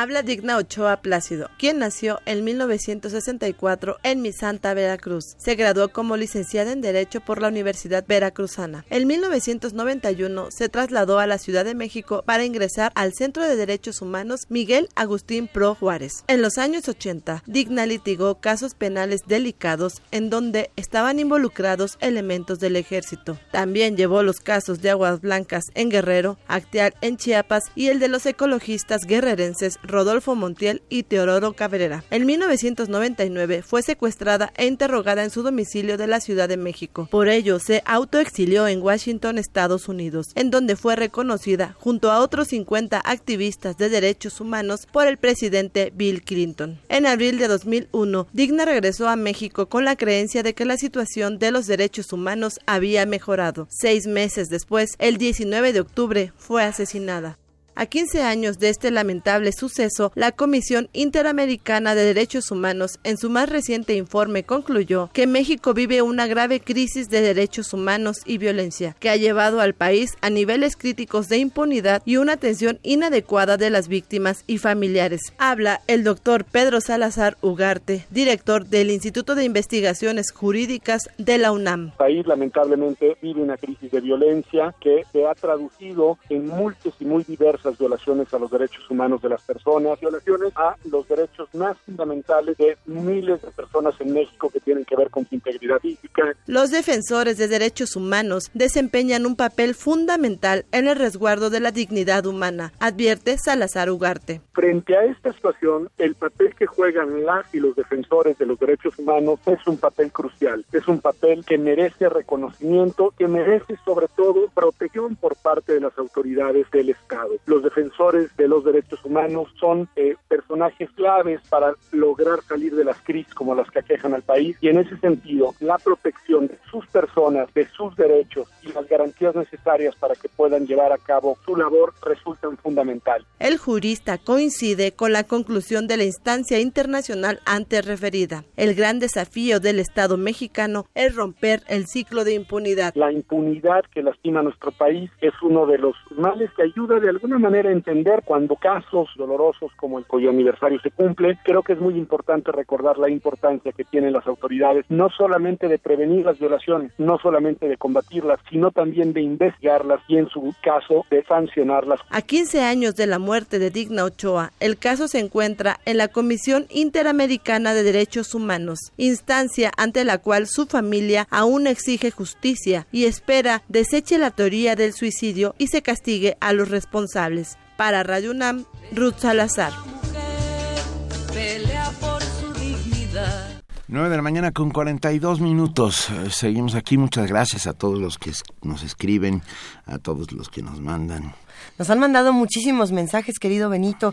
A ver, por aquí van, vamos a ver qué tanto nos han mandado. Ya, ya se llevaron los boletos. Creo que todavía queda un par de boletos para, para Ceprodac. Por ahí, eh, a algunos no les gustó la música que, a ver, que, que a Rafa Olmedo no le gustó la última, pero, pero los demás sí les gustó. ¿Qué quieren escuchar? ¿Qué quieren compartir con nosotros? Escríbanos, estamos en arroba P Movimiento, en diagonal primer movimiento UNAM, en el 55 36 43 39 y todos esos temas que ustedes quieren discutir los vamos acomodando como, como piezas de, de que te iba a decir de Tetris, pero mejor un juego más este más elegante, Benito. Jenga. Como de Jenga te sacamos una idea y todas las demás se nos caen. Exacto. Tenemos muchísimo que vamos a seguir discutiendo con todos ustedes. Eh, ya, ya se han ido todavía más boletos. Y, y sí, en efecto, la, la mayor controversia quizá el día de hoy en redes sociales es el asunto de, de Duarte de dónde está Duarte y si realmente deberíamos estarlo buscando cuando no hay nada que se pueda hacer.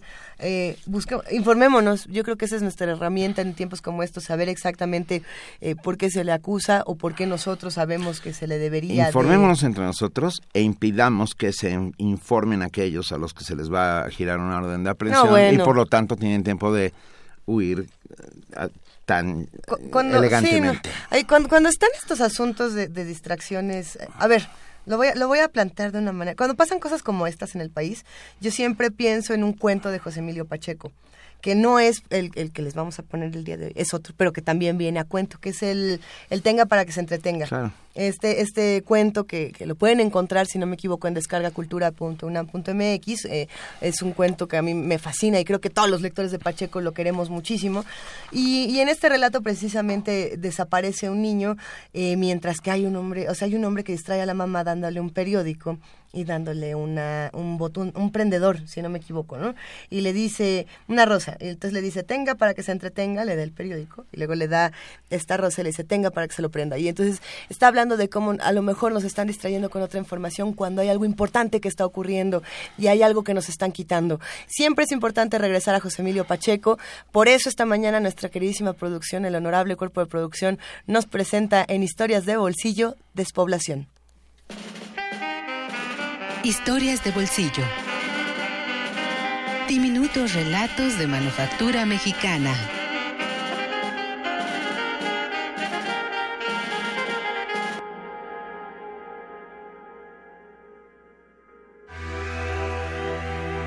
Despoblación de José Emilio Pacheco.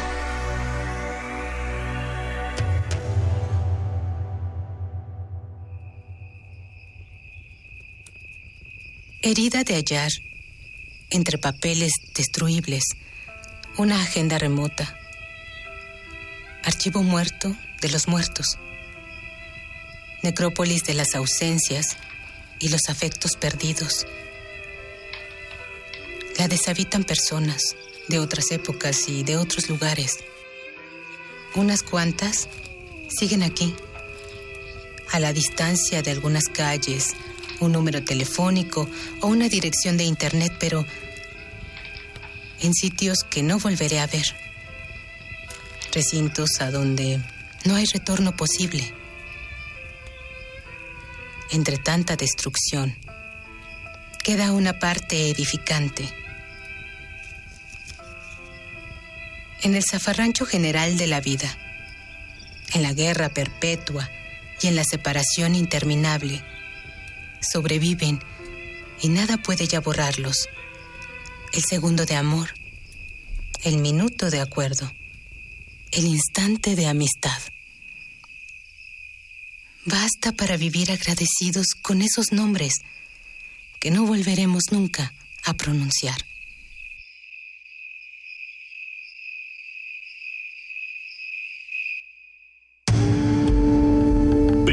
Movimiento clásicamente reflexivo. Recuerdan que la semana pasada cuando estábamos en el Festival Internacional Cervantino y que nos estábamos dando una, divertida impresionante en Guanajuato, te extrañamos mucho, Benito. Yo lo sé, y yo a ustedes. Pero ah, hubo una, una conversación que nos dejó con ganas de, de, seguir eh, y, de conocer mucho más. Hablábamos con el doctor Jorge Enrique Linares del Programa Universitario de Bioética sobre los riesgos de salud de impuestos eh, y, bueno, estos impuestos de producto eh, que se les pone a, a las bebidas azucaradas, toda esta historia de si el azúcar era el verdadero villano no era la grasa. Eh, ah, querido Jorge Enrique Linares, ¿estás por ahí? Sí, cómo no, Luisa. Benito, ¿cómo están? ¿Cómo va todo, querido, Jorge? Muy bien. Qué bueno que estás con nosotros, como siempre. Gracias. A ver, ¿por dónde le entramos esta vez? ¿De, a cómo nos va a tocar, querido Jorge Linares? pues sí, hay que... Eh, continúo con lo que me comentaba la vez pasada. Eso sobre esta propuesta que se ha hecho de aumentar el impuesto a las bebidas azucaradas eh, un impuesto que, intenta compensar en un sentido de, justicia distributiva los efectos perniciosos que tiene este tipo de, productos, eh, incluyendo eh, estos jugos que supuestamente tienen eh, jugo natural, ¿no?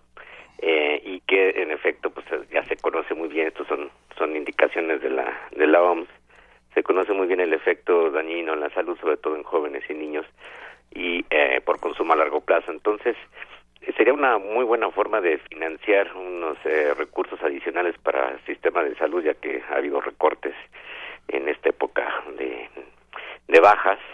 Y entonces, en otros países se ha hecho así. Ah, seguramente se va a cabildear las empresas que, que producen estos productos en México, son muy poderosas, seguramente van a cabildear para evitar que se aumente el consumo, argumentando tanto afectaciones a su planta laboral como a los consumidores. Los consumidores no reciben ningún beneficio por este tipo de productos. Estamos hablando de refrescos, de estos jugos de preparados de bebidas industrializadas, ¿no? Y eh, México se ha convertido con Chile en el principal consumidor en el mundo de este tipo de productos y el efecto de la salud es incalculable por eh, por este altísimo consumo de, de azúcar refinada que tienen que tienen estos productos. Pero así como estos habría otros muchos productos en el mercado, sobre todo en la industria alimenticia, que comportan riesgos, riesgos para la salud que hay que investigar mucho más. El Estado mexicano pues no ha cumplido ningún, eh, ningún compromiso de, de reducir los niveles tóxicos de aditivos, de, de incluso de, de uso de sal y de preservadores. glutamato monosódico. Por ejemplo. y pues, mientras el Estado no regule adecuadamente, los, los ciudadanos estamos expuestos a un riesgo terrible y eh, pues lo mínimo que se puede hacer es incrementar los impuestos, ofrecer información adecuada a los consumidores para que nosotros podamos saber y discernir por lo menos precautoriamente qué productos parecen más adecuados y cuáles no. Esto es un, eso es un derecho, digamos, que no se está cumpliendo en el país. Y estamos atrasados con respecto a otros países, incluso de, Latinoamérica, de tal manera que un problema más que tenemos aquí, si queremos realmente atacar los problemas de salud a largo plazo y los problemas crónicos de la salud, pues tendremos que empezar por aquello que eh, justamente se produce en el país y que consumimos diariamente, por lo menos información verídica, correcta, que es el etiquetado de todo tipo de productos para que las personas disiernan si les conviene o no. Y en el caso de este tipo de, cosas que sabemos que sí tienen un daño significativo a la salud pública, pues a poner un impuesto para que eh, se dice no necesariamente se va a reducir el consumo por el impuesto, ¿no? Por un impuesto tanto como, como pasa con las bebidas alcohólicas y los cigarrillos. Pero sí se puede recuperar una parte de ese impuesto, que es el impuesto más eh, democrático, el impuesto al consumo, porque el que consume más paga más. Claro para redistribuirlo a programas de salud específicamente, que ojalá se etiquetaran directamente a esos programas de salud para atender estos eh, verdadera epidemia crónica de obesidad, de diabetes y de enfermedades cardiovasculares. Oye Jorge, yo me quedé pensando desde la semana pasada en qué le tocaba a, las campañas publicitarias, a los medios de comunicación eh, para frenar, digamos, este tipo de consumos. ¿no? me acordé mucho de, por ejemplo, en los cigarros que ponían el, el, bebé o la, o la rata o, estas imágenes que eran muy fuertes, ¿no? Y recordé también otras que se han hecho con las bebidas alcohólicas, eh, por ejemplo, estos anuncios de, del hombre que está completamente eh, desfigurado en una silla de ruedas y que son, son imágenes muy, muy fuertes, ¿no? Y pensé en cuáles están haciendo desde, desde, las, desde las bebidas azucaradas. De entrada, bueno, habría que preguntarnos cuál, qué tan efectivas son este tipo de campañas, esa es una. Pero por otro lado, bueno, eh, me resultó interesante buscando, encontré este anuncio que precisamente se transmite a través de la radio, en el que un hombre dice algo así como que si le estás dando jugos a tus hijos, los estás matando lentamente. Y mientras lo escuchaba, aventé mi juguito por la ventana y luego me paré y lo recogí porque no hay que tirar basura en la calle. Entonces todo mi, mi ser entró en conflicto. Y pensé, eh, ¿Qué tan efectivo es lo que se está haciendo desde el lado, digamos, de medios de comunicación ¿Y, qué otro tipo de, campañas tendríamos que estar haciendo? ¿O por dónde tendríamos que estar entrando para hacer una difusión, como bien dices, de la información correcta? Eh, no sé si de una manera eh, violenta, y por violenta no me refiero a, O sea, me refiero a la violencia, digamos, de transgresora. Eh, eso. Eh, ¿Tú qué opinas? Porque me ha causado mucho, mucho ruido y quisiera saber tu opinión sobre esto. Mira, la verdad no, no conozco estudios que demuestren la efectividad de ese tipo de campañas. es de suponer que que es difícil muy medirlo eh, porque este efecto disuasor pues realmente eh, puede ser impredecible. Yo creo que más que este tipo de, campañas de, muy escandalosas o muy eh, digamos fuertes lo que se tiene que hacer es la información clara para que los consumidores decidan no este en el caso de los cigarrillos, bueno, pues se pasó de, de la leyenda, este producto puede causar salud, a este producto mata, ¿no? Este producto... Eh, un extremo, exactamente. este producto, con que uno sepa, este producto comporta un riesgo considerable la salud, por tal y cual, pues esto ya para los adultos es, es indicación clara. Y en el caso de los adultos, pues tienen que cuidar que los niños este consuman en cantidades reducidas este tipo de productos. Si están bien informados, esto ya es eh, justamente una responsabilidad de cada quien. Pero esto es una responsabilidad social que el Estado debería regular adecuadamente. Entonces, el problema está en el etiquetado y también en, en reducir eh, publicidad engañosa.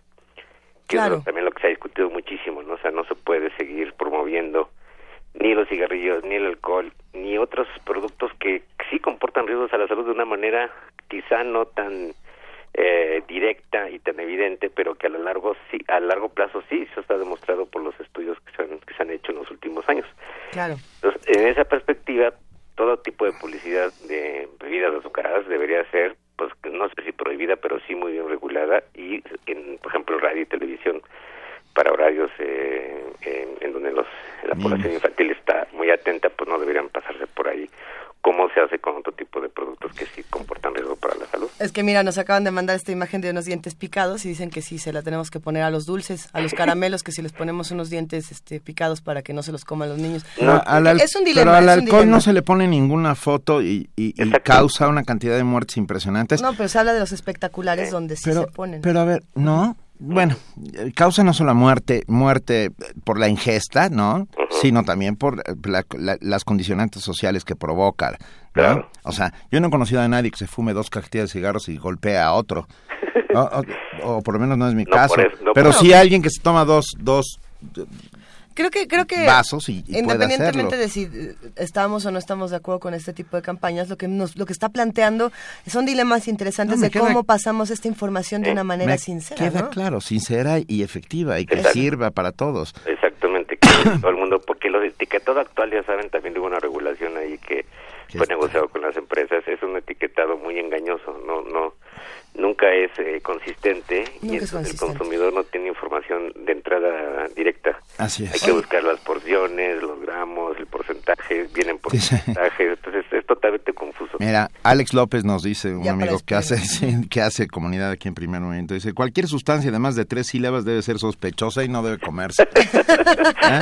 Exactamente. Jorge Linares, va un inmenso abrazo. A ver si la próxima semana, ya sé que te estamos echando muchos temas encima, pero nos encantaría seguir hablando de, campaña de lo que tú quieras, querido Jorge Linares. Claro, también me pueden sugerir. A ver, de lo que tú quieras, pero ¿qué te parece? No?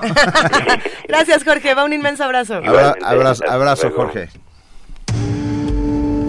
Primer movimiento. Clásicamente... Reflexivo.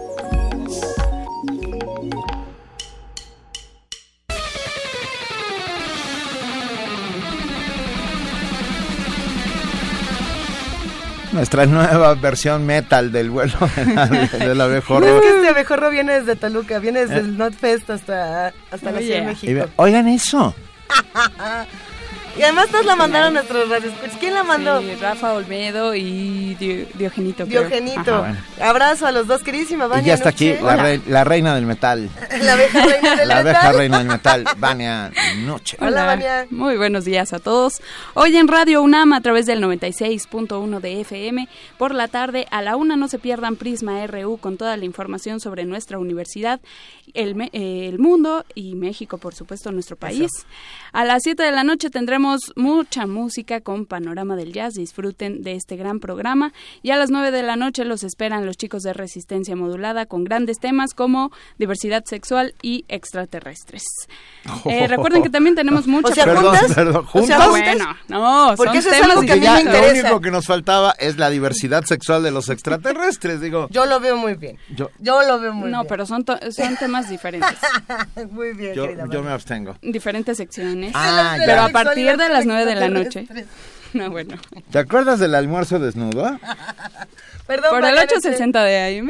Ok, venga, perdón. Quédense con Folklore Mexicano a las 10 de la mañana todos los miércoles, terminando primer movimiento. Y recuerden visitar nuestra página de internet www.radiounam.unam.mx donde está toda nuestra programación. Que tengan un excelente día y ya me voy. Excelente día, querida ya, Vania. Ya, los boletos fueron dados, ya todo el mundo lo sabe. Boletos, ya. Venga. Sí, ya todos tienen las instrucciones. Millones de gracias, querida. Muy buen día a todos. Querida Vania. A ver, nosotros ya nos vamos, queremos agradecer a todo el equipo que hace posible el primer movimiento. Le mandamos un gran abrazo a Juana Inés de esa, que esta mañana no estuvo aquí en cabina con nosotros, pero está, y además siempre está con volverá nosotros. Volverá y será millones, como Evita pero Muchísimas gracias a nuestro equipo de producción.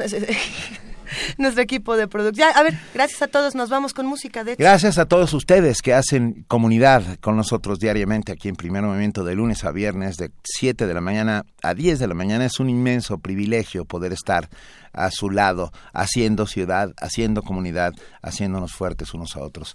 Enjambre, matata, comunidad. Y nos vamos con querida Luisa Iglesias, muchas gracias. Mil gracias, querido Benito Taibo. Esto que vamos a escuchar en Guantánamo, Buena Vista Nights. Ah, ah, de 1900. Esto fue Primer Movimiento. El mundo desde la universidad. Luchando con los soneros negra, ninguno me hizo nada. En Guantánamo, una malonquina donde yo me sacudí. Uno llamado Pepe Luis Juan Pablo ese sí le daba bueno. Yo me sostuve sereno, madre, el rato que estuve allí, tú eras.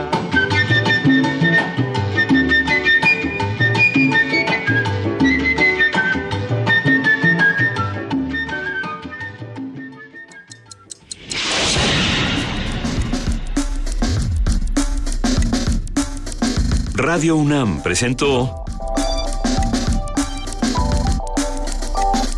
Primer movimiento. El mundo desde la universidad.